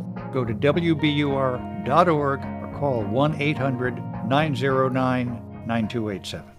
You know, when you call that number, when you go online at WBUR.org, you can hear, you can see the result of your contribution at work because what you put into WBUR is exactly what you get out. So please make the call now in this end of the year fund drive. Your, um, your uh, donation to WBUR is tax deductible, and right now we are hoping to stay on track in this fund drive to keep up the pace. We need a total now of $6,500 before 6 o'clock tonight. That gives us about 40 minutes. So please make the phone call right now. Go online right now, WBUR.org, 1 800 909 9287. I'm Lisa Mullins with On Point's Meghna Chakrabarti. And if you do call now and give are and are able to give $12 a month to WBUR. In exchange, we're going to give you a one year subscription to the New Yorker magazine. This offer, and it's a terrific one, is only on the table for the next hour or so. It expires at 6.30 p.m. tonight. So don't give up a chance to get the New Yorker um, and all of its terrific journalism, its wonderful essays. And uh, speaking of which, actually, Lisa, do you own a snood? No, no, I don't think so. I'm only asking because no. the marvelous historian, local historian Jill Lepore, recently wrote yes. an article in the in the New Yorker about New England's rediscovering the snood. So see, that's I must have missed that. it's a really great article, and look, it, it it's entertaining, it's educational, it's the kind of stuff that uh, we all turn to the New Yorker magazine for, which is why we think it's such a great compliment to your support for WBUR. But you got to give twelve dollars a month. Call us at 1 800 909 9287. $6,000 now left to raise by 6 o'clock tonight. We know we can do it based on the number of people who are out there right now. People who we are assuming you listen because not only you enjoy what you hear on WBUR, you're edified by it, entertained by it in some cases, but also because you know that our kind of journalism keeps democracy strong. And that's what your contribution right now does. 1 800 909 9287 WBUR.org. We need another $6,000 to raise by 6 o'clock tonight. Help us do it. Once again, 1 800 909 9287, WBUR.org. Thank you so much. Support for NPR comes from this station and from BetterHelp, connecting people with a therapist online for issues like depression and relationships.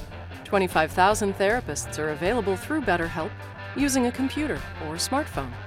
BetterHelp.com/public and from Fidelity Wealth Management, working to help investors keep more of what they earn with tax-efficient strategies.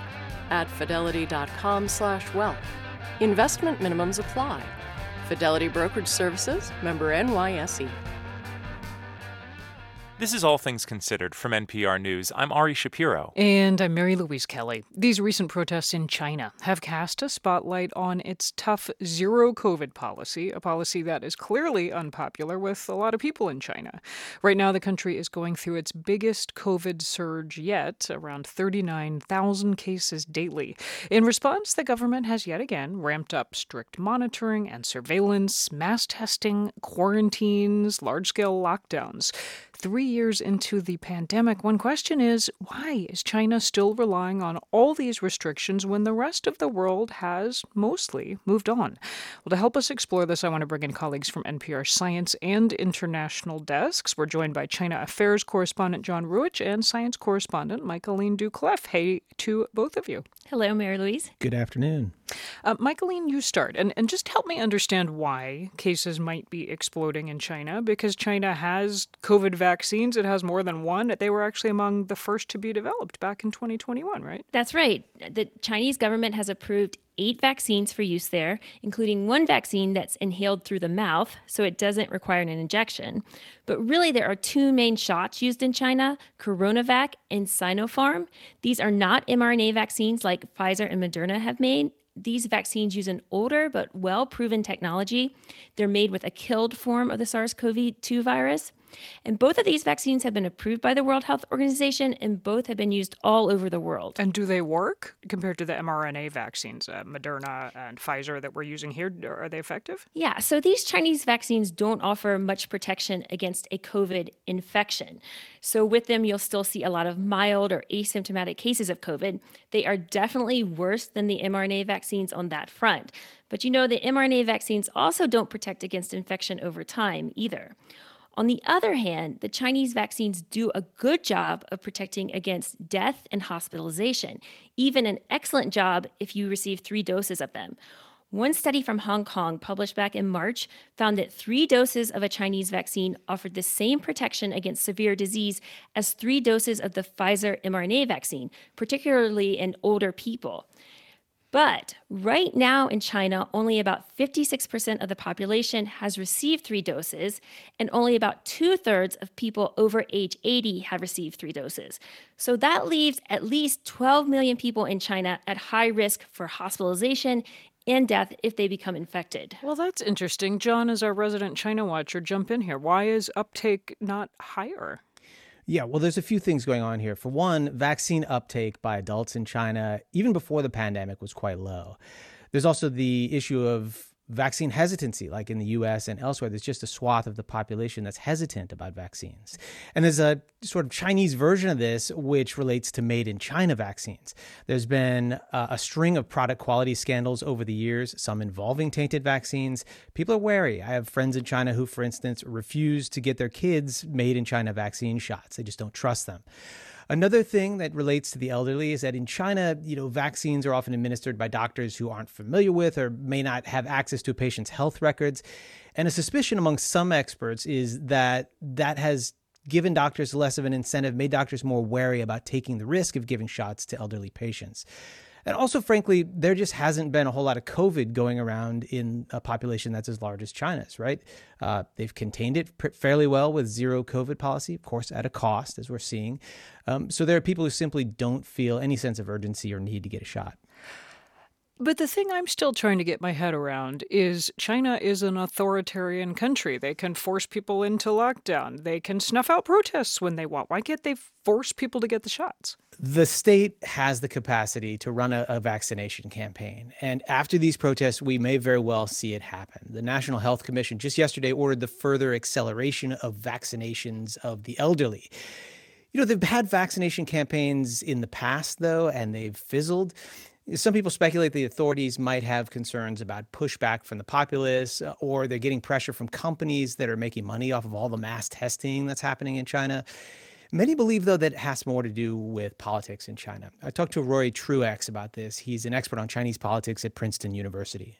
So Xi Jinping famously declared a people's war on COVID. And the narrative for many months was that China was outperforming the West in this war and that became a source of, regime legitimacy.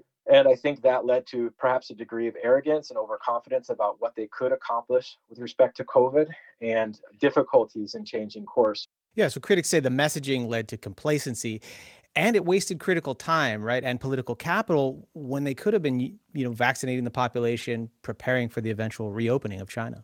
Michaeleen, let me get the science layered back in here with the politics because I want, I'm interested in the the vaccines and the the development by China of an mRNA vaccine like we have in the West. Um, they're making a push to do that. Would that help them fight this surge? Yeah. So, you know, China is working on its own mRNA vaccine. There's at least six versions in the pipeline.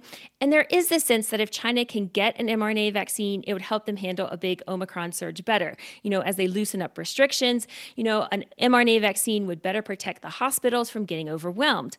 But really, the vaccines they have now should be able to do this too. If, and this is key, people at high risk, like the elderly, receive the vaccines and really receive three doses of them. The three doses. Okay, John, I'm going to give you the last word, and I want you to speak to what feels like you're telling me is a fundamental tension here. China's leaders seem to be feeling the pressure from these mass protests. A handful of Chinese cities are trying to ease restrictions, but that also must feel like a risky proposition in a country that's seeing, what was it, 39,000 new cases a day. Yes, the coming months will be challenging for them. I mean, zero COVID's unpopular. The protests have shown that it's a political liability to a certain extent.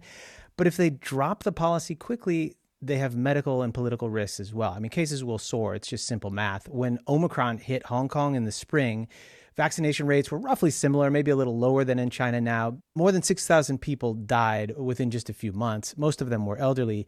China's population is almost 200 times the size of Hong Kong's. So you're talking about potentially over a million deaths. And remember, Hong Kong's hospital system is superior to that on the mainland, and it has twice as many critical care beds per capita as China does. The United States, by comparison, has four times as many per capita. That is NPR China Affairs correspondent John Ruwitch and science correspondent Michaeleen Doucleff. Thanks to you both. You're welcome. You bet.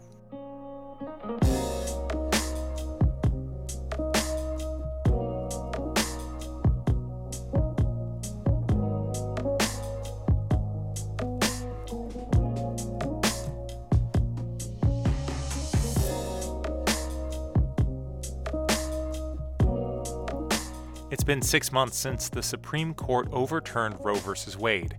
In that time, abortion funds, organizations that raise money to help people pay for the procedure, have seen unprecedented demand for their help.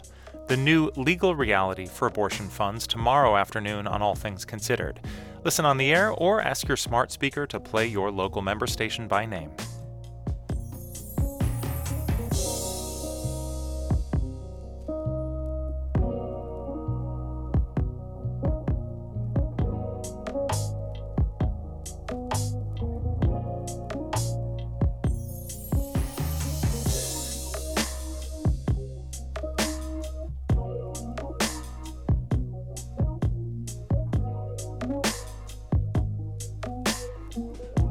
Thank you for listening to All Things Considered from NPR News.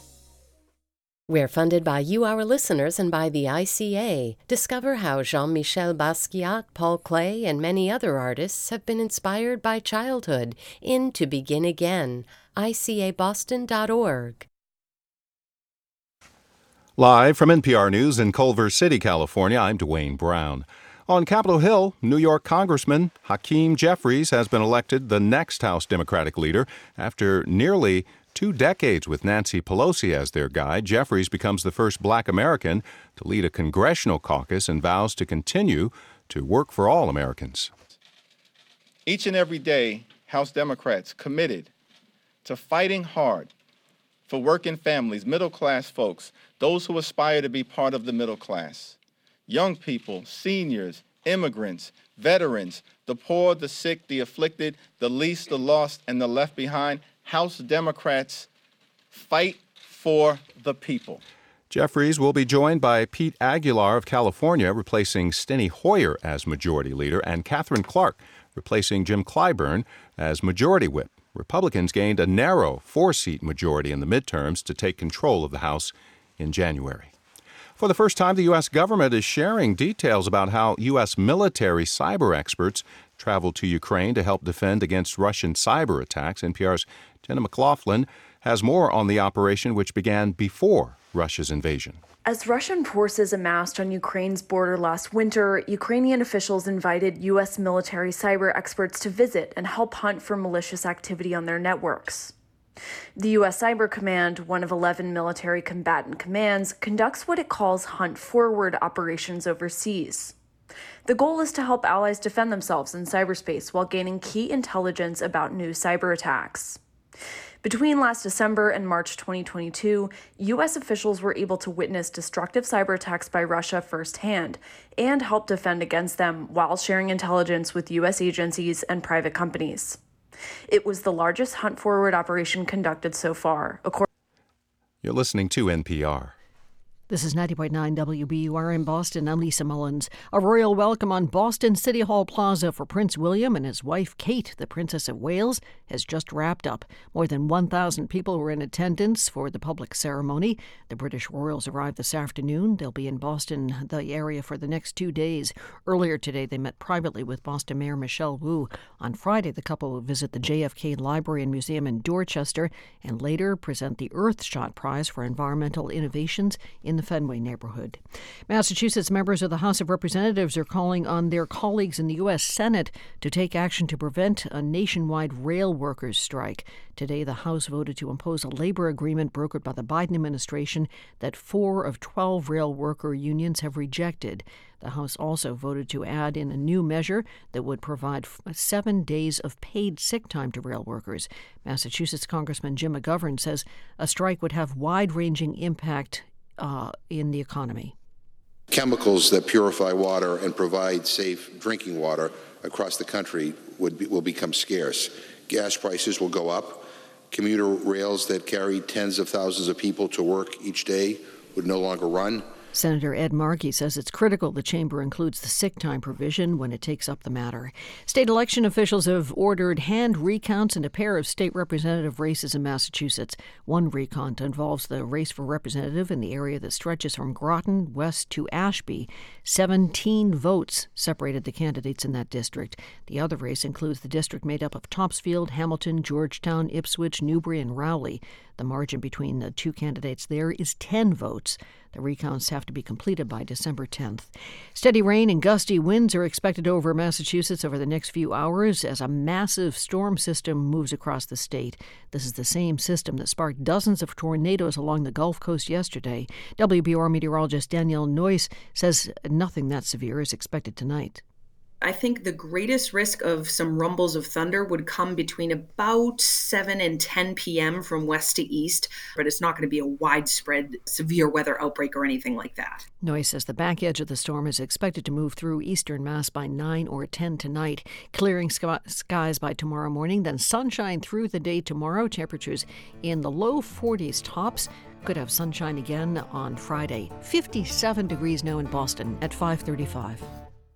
Support for NPR comes from this station and from Jhpiego, committed to delivering transformative healthcare solutions for women and families. Jhpiego believes that where a person lives should not determine if they live. More at jhpiego.org. And from Procter & Gamble, maker of ZzzQuil Pure Z's gummies, designed with melatonin for occasional sleeplessness to help people fall asleep naturally.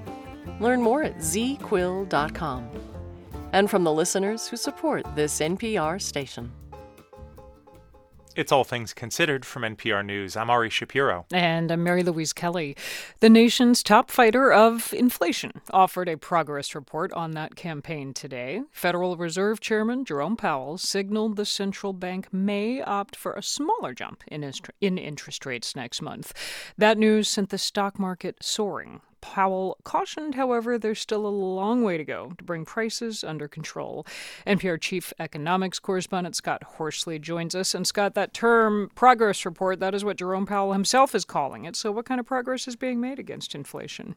Mary Louise, there are some encouraging signs. The price of some goods has started to come down. Uh, housing costs are still climbing, but Powell sees evidence that that could start to ease next year. The biggest concern for the Fed right now is that inflation has widened out into a lot of services, which are a big part of the economy, everything from haircuts to hospitality. And the cost of services is largely driven by wages. So the Fed really wants to see more cooling in the job market, more of a slowdown in wage growth. And the central bank's trying to engineer that by raising interest rates at the fastest pace in decades. Now, Powell did suggest today that when policymakers meet in a couple weeks, they might raise interest rates by only half a percentage point rather than the three quarter point rate hike they've ordered at their last four meetings. Mm-hmm. And that was enough to trigger a big rally on Wall Street. The Dow jumped more than 700 points today.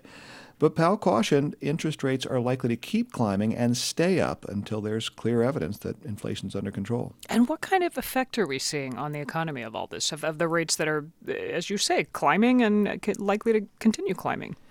Yeah, they're definitely weighing on some parts of the economy, especially things like housing. Uh, both home sales and new home construction have dropped significantly. Consumer spending's also slowed a little bit, but you know people are still spending money. We just saw a pretty robust kickoff to the holiday shopping season this past weekend. In a conversation today with David Wessel at the Brookings Institution, Powell said he still sees a chance the Fed can curb inflation without actually tipping the economy into a recession. I do continue to believe that there's a path to a soft or a softish landing. I do believe that. And, and the, the definition of a softish landing is what? Soft. Unemployment goes up a little, but we don't have a recession? Yeah, unemployment goes up, but not. It's not. A, it's not a hard landing. It's not a severe recession. You know, you could think of unemployment going up, but not really spiking. So far, the unemployment rate has been really low despite the Fed's aggressive rate hikes. The jobless rate in October was just 3.7%. Uh, we'll get a report on November's unemployment rate later this week. So, just a small jump, but of course, even a small jump in unemployment is painful if you're one of the people who's, who's lost your job. Is the Fed getting pushback about that? Yeah, a little bit. It's still pretty muted because, for now at least, inflation is still seen as the more urgent problem. But you are starting to hear some grumbling from lawmakers and others on the left who worry the Fed is not paying enough attention to the workers, especially lower income workers, black and brown workers, who could find themselves on the chopping block. Massachusetts Senator Elizabeth Warren confronted the Fed chairman about that during a hearing this past summer. You know what's worse than high inflation and low unemployment? It's high inflation and a recession with millions of people out of work. And I hope you'll reconsider that before you drive this economy off a cliff. By law, of course, the Fed's supposed to promote both maximum employment and stable prices. Powell insists he and his colleagues are not ignoring either side of that ledger. He just argued today that if you want a healthy job market over the long haul, then you've got to get control over inflation. Thank you, Scott. You're welcome. And PR Scott Horsley.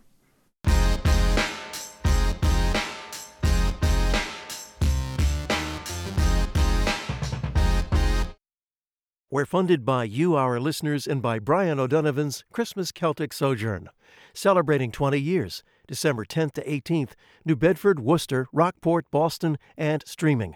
ChristmasCeltic.com. I'm Darryl C. Murphy. WBUR's independent journalism is essential to our democracy. Listener support is what keeps WBUR independent. It's the largest share of our funding. As you make tax deductible year end contributions to organizations that make a positive difference in your life and in our communities, put WBUR on your list. Give now at WBUR.org or call 1 800 909 9287. If WBUR is on your radio, if it's on your device, then we hope you will put it on your list to call right now. 1 800 909 9287 WBUR.org. You're pledging for the stories that you've just been listening to, the stories that are coming up on All Things Considered, and then Marketplace, and then on point starting at 7 o'clock. And we want to tell you that we need to raise still now by 6 o'clock $4,700. We've come a long way since 5 o'clock when we started this, but we have just about 20 minutes to go now to raise that additional 4700 to stay on track in the fund drive. I'm Lisa Mullins with On Point's Meghna Chakrabarti. 1 800 909 9287 is the number to call. Uh, and again, we have to raise $4,700 before the top of the hour, so in the next 19 minutes. And if you haven't this year at all, or maybe haven't even in the past few months, now's the time to call and give to WBUR because if you're able to give $12 a month, so what is that like you know, 50 cents a day, even a little bit less than that? Then in exchange, we will give you a one-year subscription to the New Yorker. It's a wonderful deal to um, get a, a, a, subscription to a great magazine while also giving to a great public radio station. But the New Yorker deal ends at 6 30. So you have well under an hour before that deal comes to a close. So call now at 1 800 909 9287. And we are down now to 4,200 left to raise by 6 o'clock tonight. We know we can do this. Please help us out with whatever amount you think WBR is worth to you. WBUR.org or 1 800 909 9287. Here and now, co host Robin Young uh, spoke with us about what's at the heart of the reporting and the storytelling that you get every day on WBUR. Well, I think we've seen in the past few years why public radio matters so much. I mean, call us kind of nerdy, but we have a dedication to fact checking, to the truth, to hearing all voices, to making sure that we amplify voices that aren't getting heard with a lot of the bombast that's coming at us. There are things that you hear on public radio with the way the broadcast landscape has changed that you just don't hear in many other places. So I, I think people have come to really feel the value of public radio. And what we hope is that that translates into a donation because we rely on listeners for the majority of our operating budget. It is not commercial interest. We love having foundations support us. We love having local businesses support us. It doesn't come anywhere near what we get from listeners, and we hope that you appreciate the fact that we are independent. We don't respond to editorial, commercial editorial concerns. We respond to you. So please, right now, make your contribution.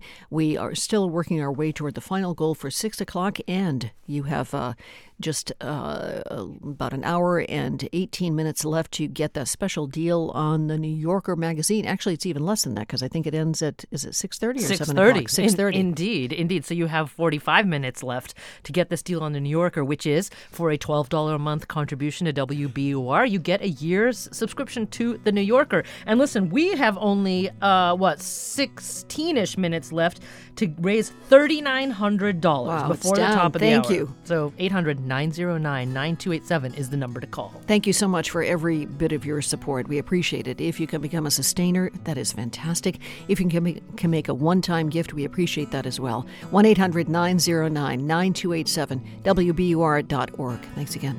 WBUR supporters include Xfinity Internet, committed to delivering internet service over a gig, designed to power your devices while fitting your budget. More at xfinity.com/gig. One of the most high profile prosecutions connected to the January 6th insurrection ended in a win for the government and a blow to the Oath Keepers. They're the far right extremist group that helped organize the attack on Congress. The militia's founder, Stewart Rhodes, was convicted of seditious conspiracy. So was the head of the Oath Keepers Florida chapter. Other members of the group were convicted of lesser charges. University at Albany professor Sam Jackson studies far right extremism in the U.S., and he's here to explain what this verdict means for the group and others like it. Thanks for joining us. Thanks for having me. This is the most serious crime anybody has been convicted of in the January 6th cases seditious conspiracy. Uh, Stewart Rhodes might spend years behind bars. What is the group likely to do if it no longer has him as a leader? I think that the group is in some ways in a, a period of transition and has been since shortly after the insurrection, in part because so many members of the group were facing criminal charges, and also just because of the massive amount of public as well as law enforcement attention on the group. We saw different members of the group step up to be uh, the so called interim president in place of Rhodes for a while before his trial actually started. So I think the group is going to have to do some work to figure out who's going to run the day to day operations. And that's assuming that the group even continues. Hmm. I think it's very possible that the group might decide that there's too much baggage associated with its name and with its brand now, and that it just makes more sense to fold and, and move on to other organizations. Okay, if we imagine that that happens, that the Oath Keepers as a group sort of dissolves, do other groups pick up the slack? I mean, it's an imperfect analogy, but I'm thinking of when the U.S. focused on fighting Al Qaeda. Suddenly, a group calling itself the Islamic State took over huge swaths of territory. Is there a risk that the violence and anti democratic beliefs people channeled into the Oath Keepers just goes into another group? That's actually a dynamic that we've seen over the past couple of years and, and even decade plus Oath Keepers is only one organization in this broader movement that I refer to as the patriot slash militia movement. But there are so many different groups in this space that individuals can choose to associate with. And honestly, there's not even a, a huge difference between some of these groups. So even if Oath Keepers collapses tomorrow, I'm not convinced that that changes the landscape of anti government extremism in the US. Huh. You've said that the Oath Keepers, uh, and this is a quote, weaponized patriotism in an effort to subvert American democracy, and that that didn't start or end with the insurrection. So, with Trump out of office, what has that effort looked like more recently? I think. Uh, especially if we zoom out not just to Oath Keepers, but also other organizations, we've seen a lot of a continued narrative about electoral illegitimacy or alleged ele- electoral fraud, we saw that around the 2020 presidential election. We saw some of it around the 2022 midterms. I think that's been a real area of focus for anti government extremists in America for the past few years. Hmm. Is there any risk that prosecutions like this one become a recruitment tool? That all of the attention these groups are getting, not only from the media, but also from federal prosecutors, ends up providing them oxygen? There is certainly a risk of that, although I think with Oath Keepers, they, in particular, have had so much public attention over the past few years that the increase in that due to these prosecution is is probably pretty marginal. Um, and I guess I also hope that the message sent by getting a conviction on a seditious conspiracy charge might actually discourage some would be supporters. Hmm. I don't think it will necessarily do anything to people who already know about Oath Keepers and already consider themselves to be like minded. But someone who's maybe never heard of the organization before and maybe might have been persuadable by the Oath Keepers' rhetoric about patriotism and about being pro Constitution well, now they have to compete with this alternative narrative that the group is actually engaged in sedition, has been engaged in sedition. So perhaps that could be some degree of, of discouragement for potential supporters. Sam Jackson of the University of Albany is the author of Oath Keepers Patriotism and the Edge of Violence in a Right Wing Anti Government Group. Thank you for talking with us today. My pleasure.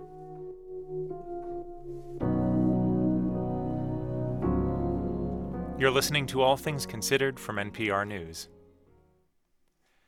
Secretary of State Antony Blinken huddled with NATO partners today to keep a united front on Ukraine and on China. What I've seen, uh, not only Uh, at NATO, but also, for example, with the European Union, as well as in other parts of the world, is a growing convergence in the approach to the challenges that, that China poses. Secretary Blinken there speaking at the end of his trip to Romania.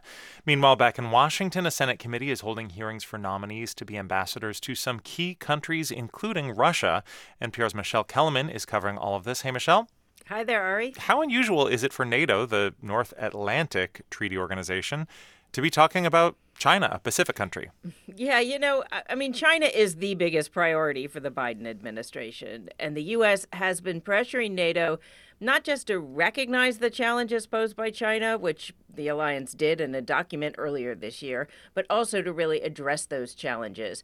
So Blinken talked about um, China's rapid and opaque military buildup, those were his words, and its cooperation with Russia. And more broadly, he said that there's a competition now to shape the world order. He wants Europe to be more careful about its business dealings with China to make sure, for instance, that China doesn't get sensitive technology that could benefit its military.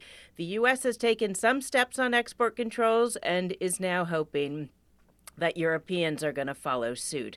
So Blinken um, says the U.S. and its partners have complex and consequential relationships with uh, China. Again, those are his words, but he believes that they are coming together on a common approach. And of course, Ukraine was also a big theme of the talks in Romania. What was the message coming out of that NATO meeting? Well, it was, as, as the U.S. hoped, a message of unity. Secretary Blinken accuses Russia of trying to freeze and starve Ukrainians and raise the cost for the rest of the world in hopes that countries now supporting Ukraine will abandon those efforts.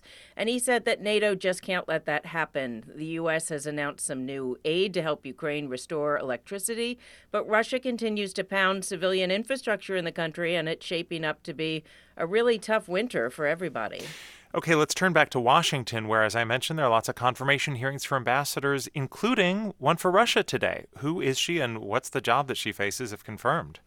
Her name is Lynn Tracy. She's a career Foreign Service officer, and her nearly 30 year career has been mostly in the former Soviet Union. She's currently the ambassador to Armenia, and she was number two at the U.S. Embassy in Moscow.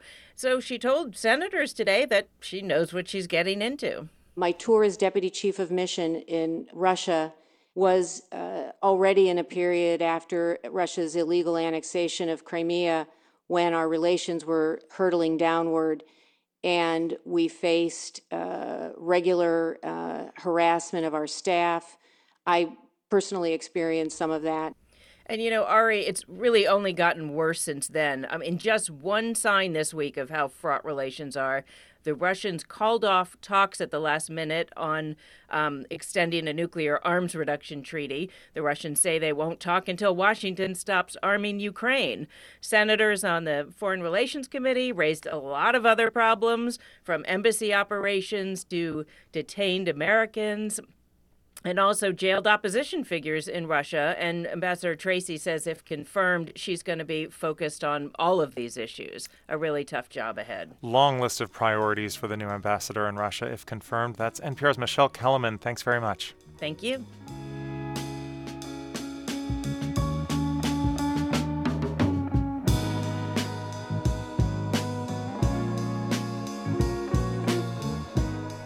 It's All Things Considered from NPR News. We're funded by you, our listeners, and by MathWorks, creators of MATLAB and Simulink software, powering the Engineering Design Workshop exhibit at the Museum of Science. MathWorks.com/mos. As you support organizations that have deep meaning in your life and in our community, please make a tax-deductible year-end contribution to WBUR. I'm Tiziana Dearing. Your gift of cash or stock or a contribution from your donor advised fund will become something much bigger. Your gift will enrich communities across Boston and throughout our region. Simply put, it'll help us all. Give now at WBUR.org or call 1 800 909 9287. And please make that phone call right now because we want you to put a dollar value on what you hear about U.S. Russian diplomacy and what you hear about Biogen's Alzheimer's drug. Everything that you hear on WBUR comes at a cost to us. We hope you will defray that because we rely on you, our listeners, for the majority of our budget. It is the end of our year fund drive. We are encouraging you to make a tax deductible contribution right now 1 800 909 9287 WBUR.org. And we have six minutes in which to raise our, uh, let's see, what is it down to now, Meghna? $2,900. 2900 Thank you so much to those of you who've called so far. Please, for the rest of you, we know we can do this. We can do this with your help. Yeah, six minutes left. Just six minutes to left left to raise that twenty nine hundred dollars to help us meet our hourly goal here. So the number to call once again is 1 800 909 9287. And if you're able to do twelve dollars a month to WBUR, you get something terrific in exchange. In return, you get a one year subscription to the New Yorker, along with having given that twelve bucks a month to WBUR. And I just have to admit, like twelve dollars, it does actually sound like a lot, but Lisa, today I uh, got some Mexican food and I got some chips and I got a drink and I suddenly had spent sixteen dollars. Say it proudly, you deserved it. Oh my god! But, I was like sixteen dollars. I could have actually used that money for something else like WBUR. So 1-800-909-9287 is the number to call and you only have a half hour left on that deal for the New Yorker. $2,600 left to raise. Thanks to everybody who is calling in right now and really pledge whatever WBUR is worth to you. Think about uh, what you get from WBUR 24 7. We are always here for you online as well as on air through our podcasts, uh, through our presentations at City Space, our newsletters. Uh, we, we kind of run the gamut and we hope that you just choose the part the parts that you appreciate about WBUR. Tell us what they're worth and call in right now as we whittle our way down for the last twenty six hundred dollars before six o'clock tonight. Uh, One 9287 WBUR.org.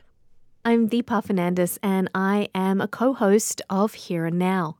So, I grew up in Sydney, Australia, and there were never really any people of color, any immigrants. Um, people like my family were not journalists. We didn't see them on TV, we didn't hear them on the radio. And when I started college, a professor he said that I belonged on the campus radio station. As I walked in the door, they looked at me and they said, "Can you read?" And I was a bit confused, but I looked at them and said, uh, yeah. And they said, great, because the newsreader didn't show up. Uh, they thrust some copy in my hands and they said, you'll be on in five minutes. And instead of reading that copy in five minutes, I went to the phone and I called my mum and I called my sister, and they proceeded to call every Indian in Sydney, who then proceeded to call everybody they knew. And in five minutes, when that mic went on, I nailed that script. And everyone was listening, and it spread through the community, and it was this amazing thing. And then I realized the power of a microphone. I feel like at Here and Now, we tell stories every single day of communities that matter, of people who are part of our society, of people whose voices we need in the conversation because all voices are necessary to help us all be informed and, and make better decisions. All That voices. is such a great story. like Deepa Fernandes is. Oh my God, Deepa! I never, I knew, did not know that about you, but it makes perfect sense that that is how a star was born. Deepa Fernandes, one of the great co-hosts at Here and Now. One 9287 is a number to call to support the kinds of stories from all sorts of people, all sorts of backgrounds that you get here at WBUR. Now we have $1,900 left Excellent. to raise in Thank two you. and a half minutes because do we want to do it right before 6 o'clock. 1 800 909 9287. So make the call right now. And also, if you choose to uh, pledge $12 a month, you can get our discount uh, subscription for the New Yorker magazine for a year. It's normally $20 a month. This offer expires at 6.30. So get your call in now and help us whittle away that final $1,900. Now it's 1,200. 1200 Thank you. We know we can do this. I, these these uh, goals sound like they're big, but they are real goals. We don't just put any amount out there. We know the amount we need to raise. We know how many people are listening, and we hope that everybody listening will call in whatever you think WBR is worth to you. 1 800 909 9287 or WBUR.org. We say that way too fast, especially when we're getting excited. Yeah. But really, we're hoping that uh, that we say it slowly enough so you'll remember it and write it down if you need to and, and call in. Here's here's it. Here it is again 1 800 909 9287. That- Every time I screw up, that's the radio gods actually telling me to slow down. uh, because would I like to tell you that we'd love to raise $8 zillion in the next 60 seconds? Sure, but that is not true. The truth is, we need to raise $500, just $500 more to meet that goal in the next Thank you. 55 seconds. So let's do it. 1 800 909 9287 or WBUR.org. Our costs are real and our, our format is transparent. You make the call, you decide what you want to give to WBUR, and then you listen, and then you go online and you hear your donation right back out in what you hear, what you read, what you see at City Space. This is one of the most honest kind of enterprises there can be, and we don't even tell you what to pledge. Please just make a phone call right now 1 800 909 9287 WBUR.org. Thank you. Support for NPR comes from this station and from Focus Features presenting Spoiler Alert, starring Jim Parsons, Ben Aldridge, and Sally Field, based on the memoir His Life Story Became a Love Story, directed by Michael Showalter, in select theaters Friday. And from Procter & Gamble, maker of Nervive Nerve Relief. Nervive is designed to reduce occasional nerve aches, weakness, and discomfort in hands or feet due to aging. Learn more at nervivehealth.com. And from Indeed, designed to be an end to end hiring solution for businesses of all sizes to attract, interview, and hire candidates, all from a single platform. Learn more at indeed.com/slash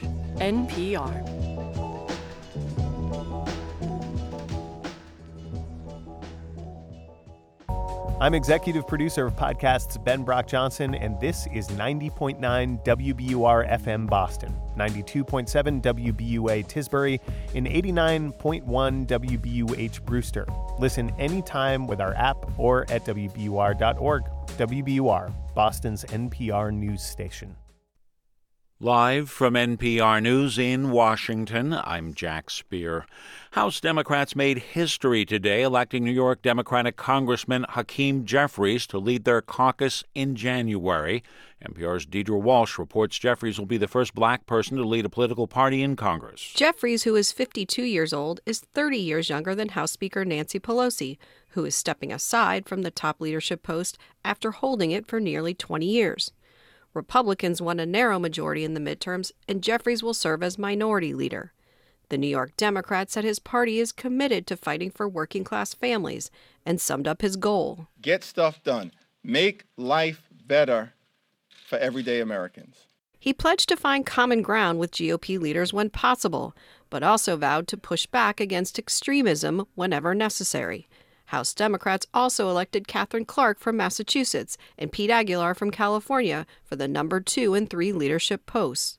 Deirdre Walsh, NPR News, The Capitol. Congressional lawmakers are moving quickly ahead of a possible nationwide U.S. rail strike. The House passing a bill today that would bind companies and workers to a proposed settlement reached in September, even though it failed to get support from all 12 unions involved.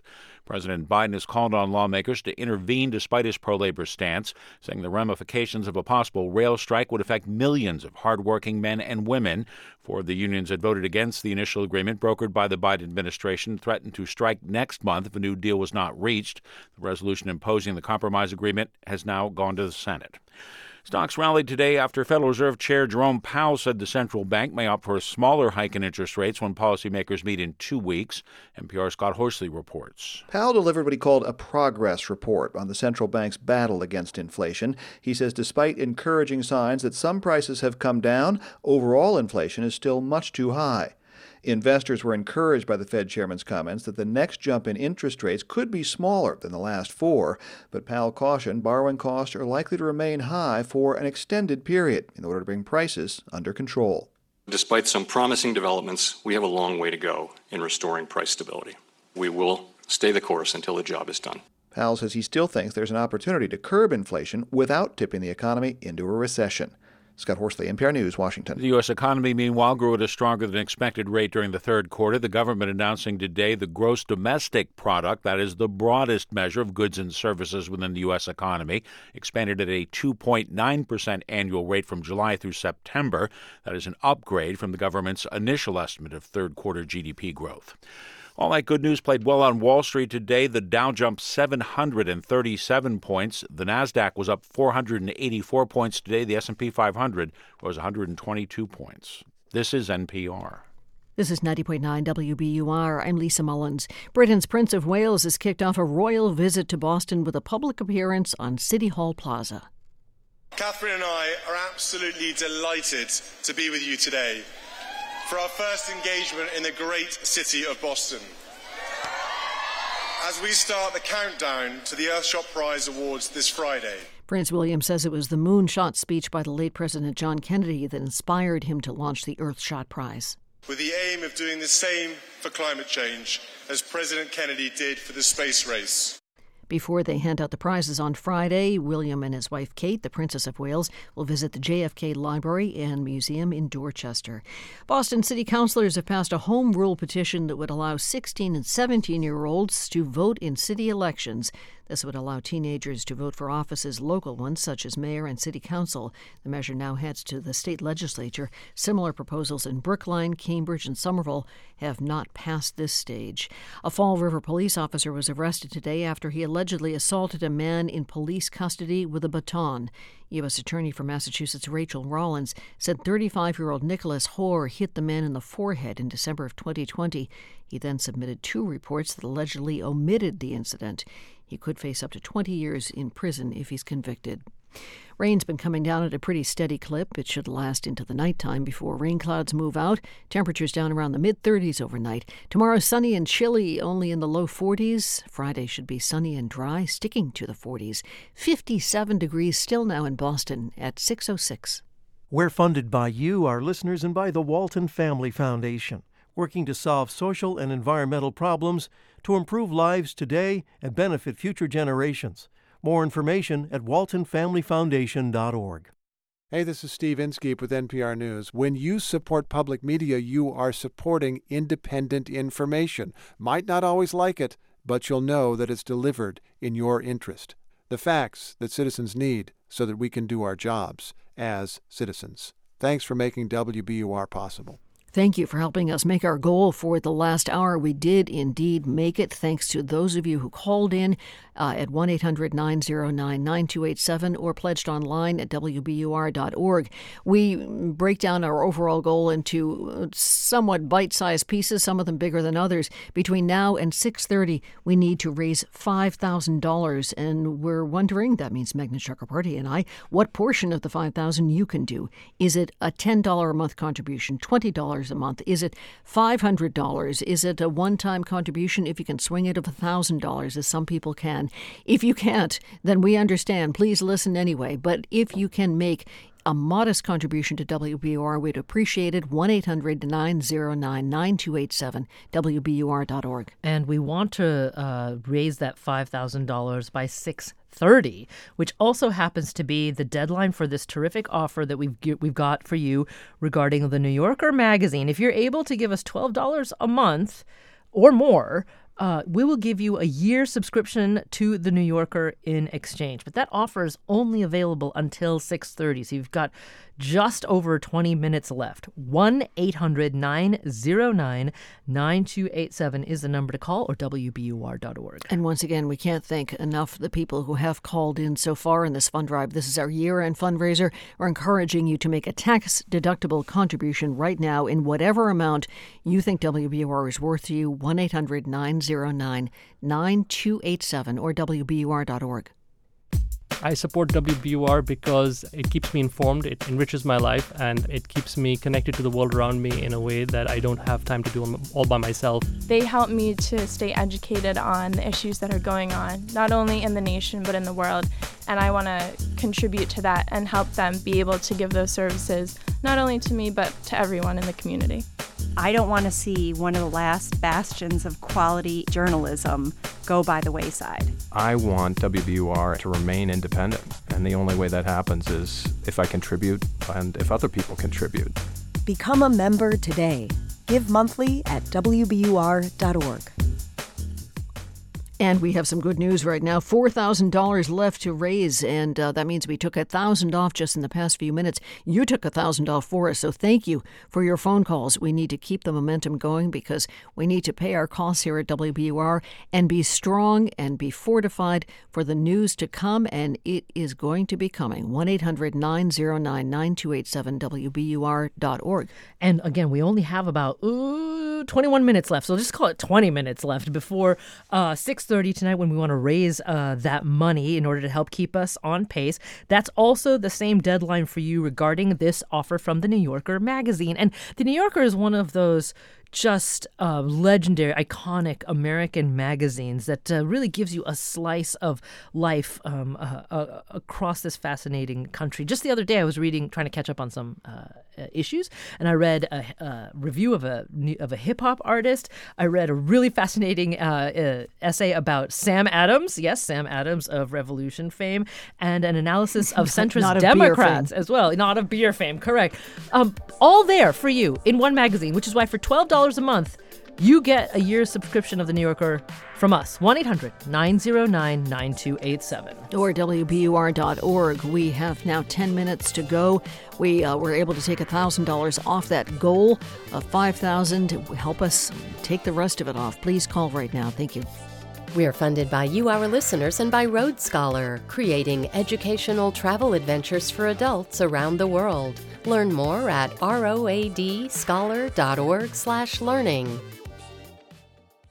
From NPR News, this is All Things Considered. I'm Ari Shapiro. And I'm Mary Louise Kelly. With a railway worker strike threatening, the House made an unusual move today. Lawmakers voted in favor of a measure that forces railroad union workers to accept a contract negotiated back in September. They also passed a separate measure to provide seven days paid sick leave. Both measures now go to the Senate. And all this comes after President Biden called on Congress to intervene to prevent a strike in December. NPR NPR's Ximena Bustillo is here with the latest. Hey there. Hey. Hey, so this has been very controversial. President Biden wading into the fray, urging Congress to intervene. What happened? Well, for weeks, the Biden administration was really urging workers and management to keep Congress out of it. And in order to do that, they would need to come to a resolution over one of the key sticking points sick leave. But earlier this week, Biden said he and other members of his cabinet believed that there was no chance of a resolution at the bargaining table, and he wants a bill by Saturday. Right. And he thought there was no chance because not all the unions were in favor of the agreement, right? That's right. You see, 12 unions have to vote to approve, and four of them rejected it. So even if most accepted, if just one strikes, they all do. And the earliest that they could strike is December 9th. Lay out the stakes. What is at risk if we do see a strike? Well, railroad carriers, retailers, and other stakeholders are raising the alarm that the economy and supply chains could be severely upended. Even if a strike is still nine days out, carriers are warning that transportation of some products could slow down as soon as this weekend. Here's Corey Rosenbusch, president of the Fertilizer Institute, discussing their contingency plan. For us, a strike effectively starts this weekend. Rail carriers you know, have already notified that uh, ammonia shipments will need to be pulled off of the network starting about five days before, which would be December 4th. So many of the fertilizer companies are already preparing for that reality starting about five days before any official strike begins. Railroads handle the transportation of up to 40% of all goods, but they take on the lion's share of products like ethanol, fertilizer, and grains. And this means that any strike could create massive ripple effects on supply chains. And the result of this is shortages and higher prices for consumers on everyday items like gasoline and food. All eyes turn to the Senate now. How quickly might they act? Well, there are interesting dynamics at play in the Senate. Some Republicans and even progressives are not willing to support just one bill that forces the contract agreement, but they're inclined to support it if it comes with a bill to provide seven days of sick leave. Here's Missouri GOP Senator Josh Hawley.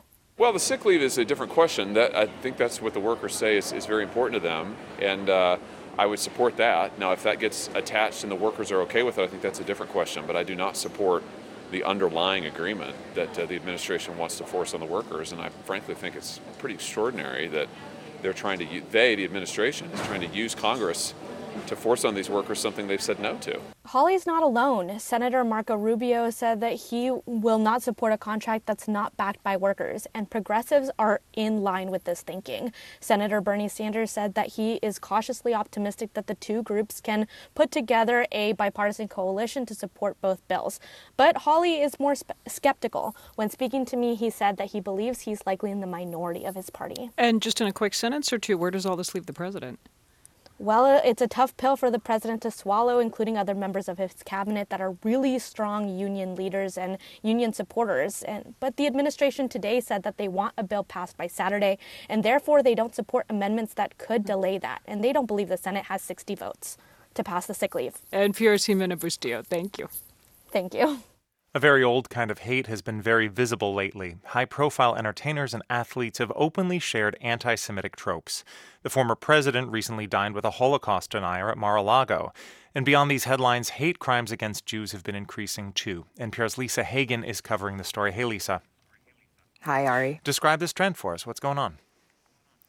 So, 2021 was the highest year on record for documented reports of harassment, vandalism, and violence directed against Jews. And that's according to the Anti Defamation League, which has been tracking these incidents since 1979. And it says not only is 2022 not looking to be much different than last year, but these record breaking numbers are also part of a period of five or six years of consistent increases in these incidents. And that's unprecedented in the ADL's three plus decades of data collection. Okay, so these incidents are at an all time high. What do they tend to look like? you know this this five year period we've seen has included these big acts of violence like the 2018 mass shooting at the pittsburgh tree of life synagogue where a gunman killed 11 worshippers but there are also thousands of smaller incidents vandalizing jewish schools um, community centers and extremist flyering campaigns at the ADL, it's Emily Snyder's job to document and categorize these reports. And she gave me this example from last year that really haunts her. Two young Orthodox boys were like playing in their yard in California and were shot with paintballs, with red paintballs. And we saw pictures of them. And I mean, it heartbreaking, absolutely heartbreaking. The kids were 11 and 13, and while they weren't seriously injured, that's not the kind of experience you forget. It's the same for their family and community. Hate crimes have been on the rise against other groups too in the past few years. So, what's the relationship between anti Semitism and other forms of hate? Yeah, you often hear experts refer to anti Semitism as a kind of canary in the coal mine.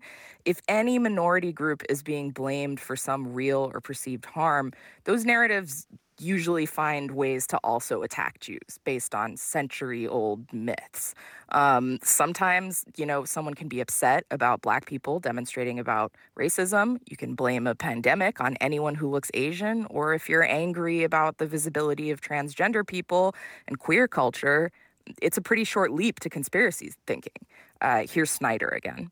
And Jews are centered in a lot of conspiracy theories, especially around economy or power or greed or, or whatever. Like those are core anti Semitic tropes. So when we start to see unrest, we tend to see anti Semitic incidents climb. Okay, so Lisa, we might not hear about most incidents of vandalism or harassment, but we've heard a lot about a dinner that former President Donald Trump had with Ye, who used to go by Kanye West, uh, who's made a number of anti Semitic and anti black remarks, and also a, a notorious Holocaust denier, Nick Fuentes. So, what happens when overt anti Semitism intersects with electoral politics? Whenever we see celebrities or politicians flirting with anti Semitic tropes, it tends to be an opportunity for extremists or neo Nazis to up their recruitment and harassment campaigns. Um, so, Trump is not the first Republican candidate or official to hang out with uh, Nick Fuentes and later claim not to know about his very outspoken anti Semitic beliefs. Um, earlier this year, Georgia Congresswoman Marjorie Taylor Greene also spoke at a fundraiser hosted by Fuentes.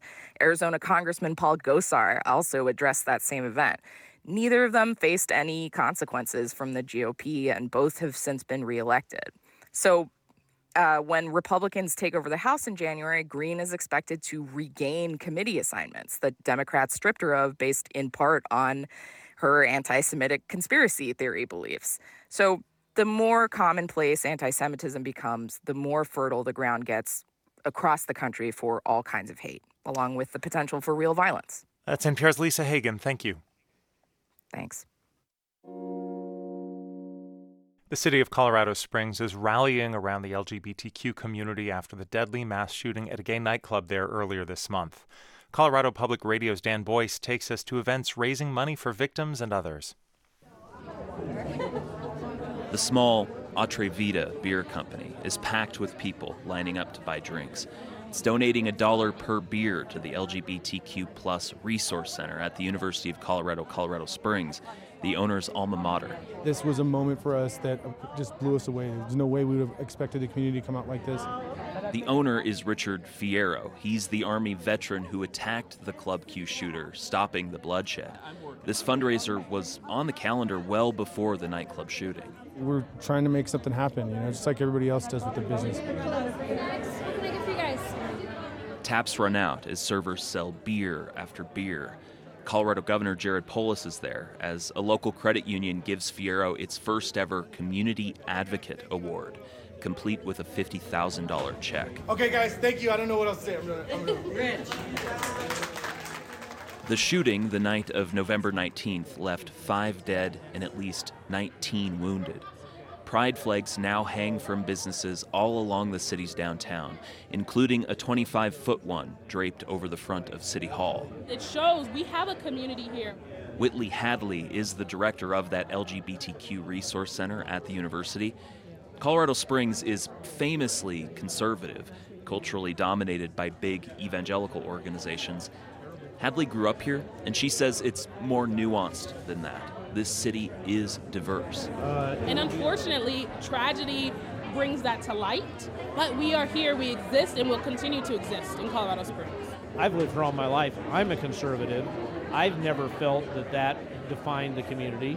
Mayor John Suthers wants residents to give emotional and financial support to the Club Q victims, some of whom remain in the hospital. He says he hopes residents show support regardless of ideology. And he's also asking for a cool down in the rhetoric surrounding LGBTQ issues. Yes, we have some differences about sacramental marriage and stuff like that, but for gosh sakes, that is no dividing line in terms of you know, love for fellow human beings.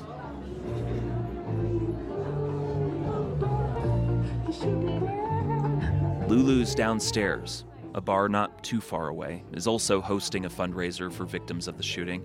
It has that feel of an old big city jazz club. Black and white posters of the five killed adorn the walls. People bid in a silent auction for colorful cakes and other crafts. And I had given Daniel a hug and a kiss told him I loved him no more than probably seconds before it happened. Um, and this is something that's very personal to me because, like, Wyatt Kent speaks into a microphone from a low lit stage. His boyfriend, Daniel Aston, was shot to death at Club Q. They were there with Richard Fierro's family to celebrate Kent's birthday.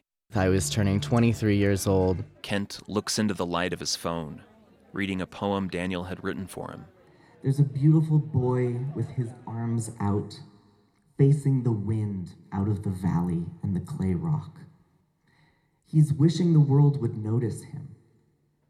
He's wishing the world would know him. I'm wishing for more clouds so he can point to the sky and tell me which objects he thinks they look like. Daniel had told him this New Year's he was going to whisk him away to a little white wedding chapel in Las Vegas to get married. For NPR News, I'm Dan Boyce in Colorado Springs.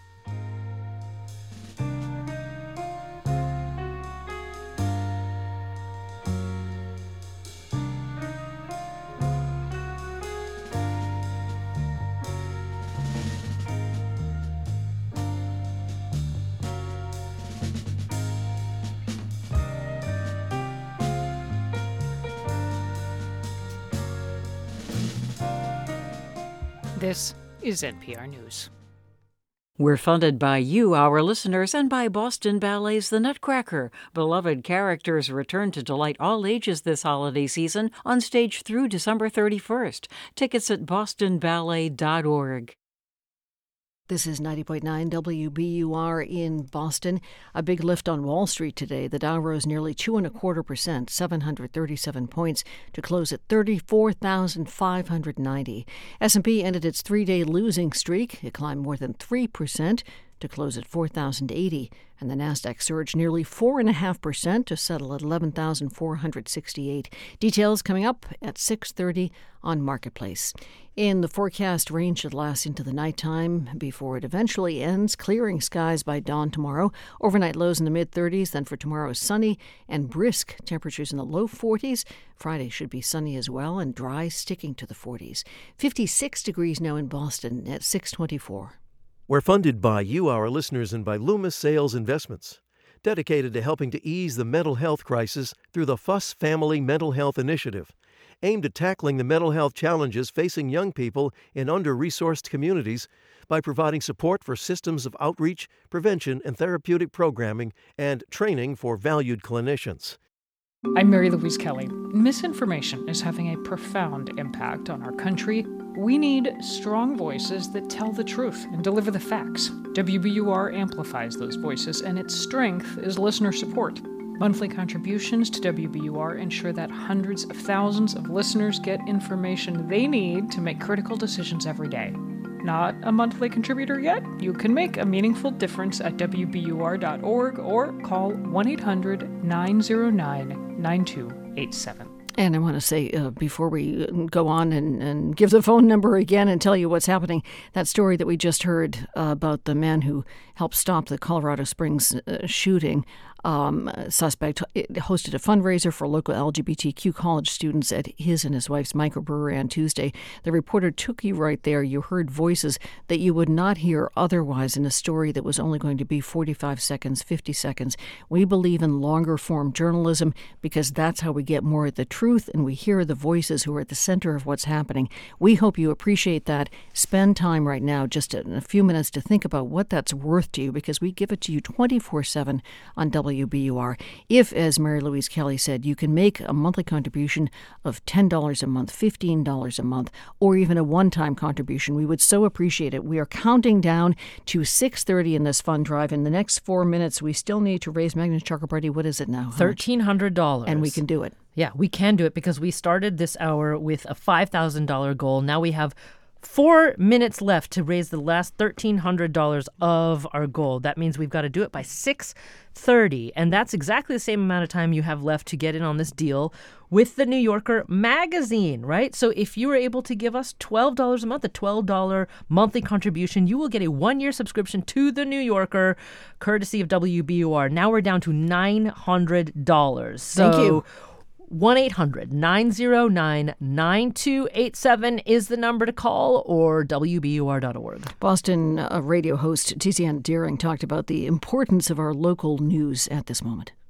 Local news is being gutted. Local newspapers, local news sources, and it is in local news, good, attentive, quality journalism that we both hold local officials accountable understand the local trends that affect all of us, recognize local solutions. It's how we vote, it's how we go to school, it's how we work.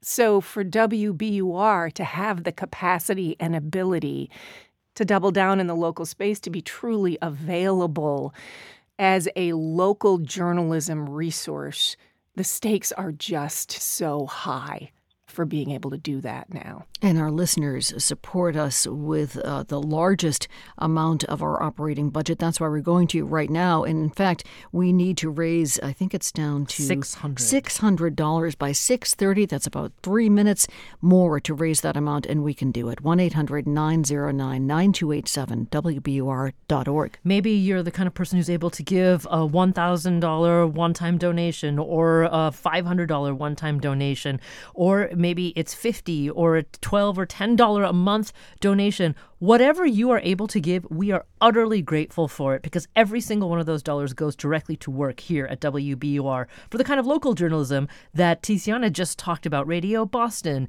uh, all things considered here in, in the afternoon and evenings morning edition our new podcast The Common all dedicated to serve you here in eastern Massachusetts 1-800 909 9287 is the number to call. And again, if you're able to give at least $12 a month, you've got two minutes to call that number and you get a year's subscription to the New Yorker courtesy of us in exchange. So 1 800 909 9287. New number $300 to go. They're keeping track of this and sending us uh, information on our on our cell phones telling us, us what the latest amount is $300. If you haven't made the call yet, please do so now.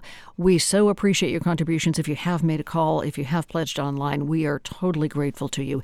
Support the radio station that supports you with news, information, entertainment every day of the week, every hour of the day.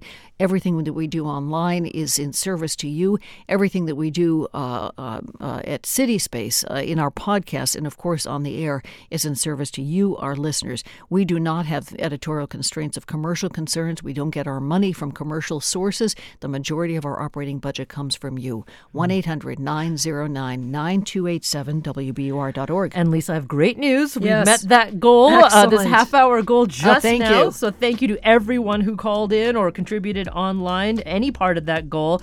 We really, really appreciate it. Now it's The just, fundraiser's not over. It's not over yet because this is one step of several that are still ahead of us.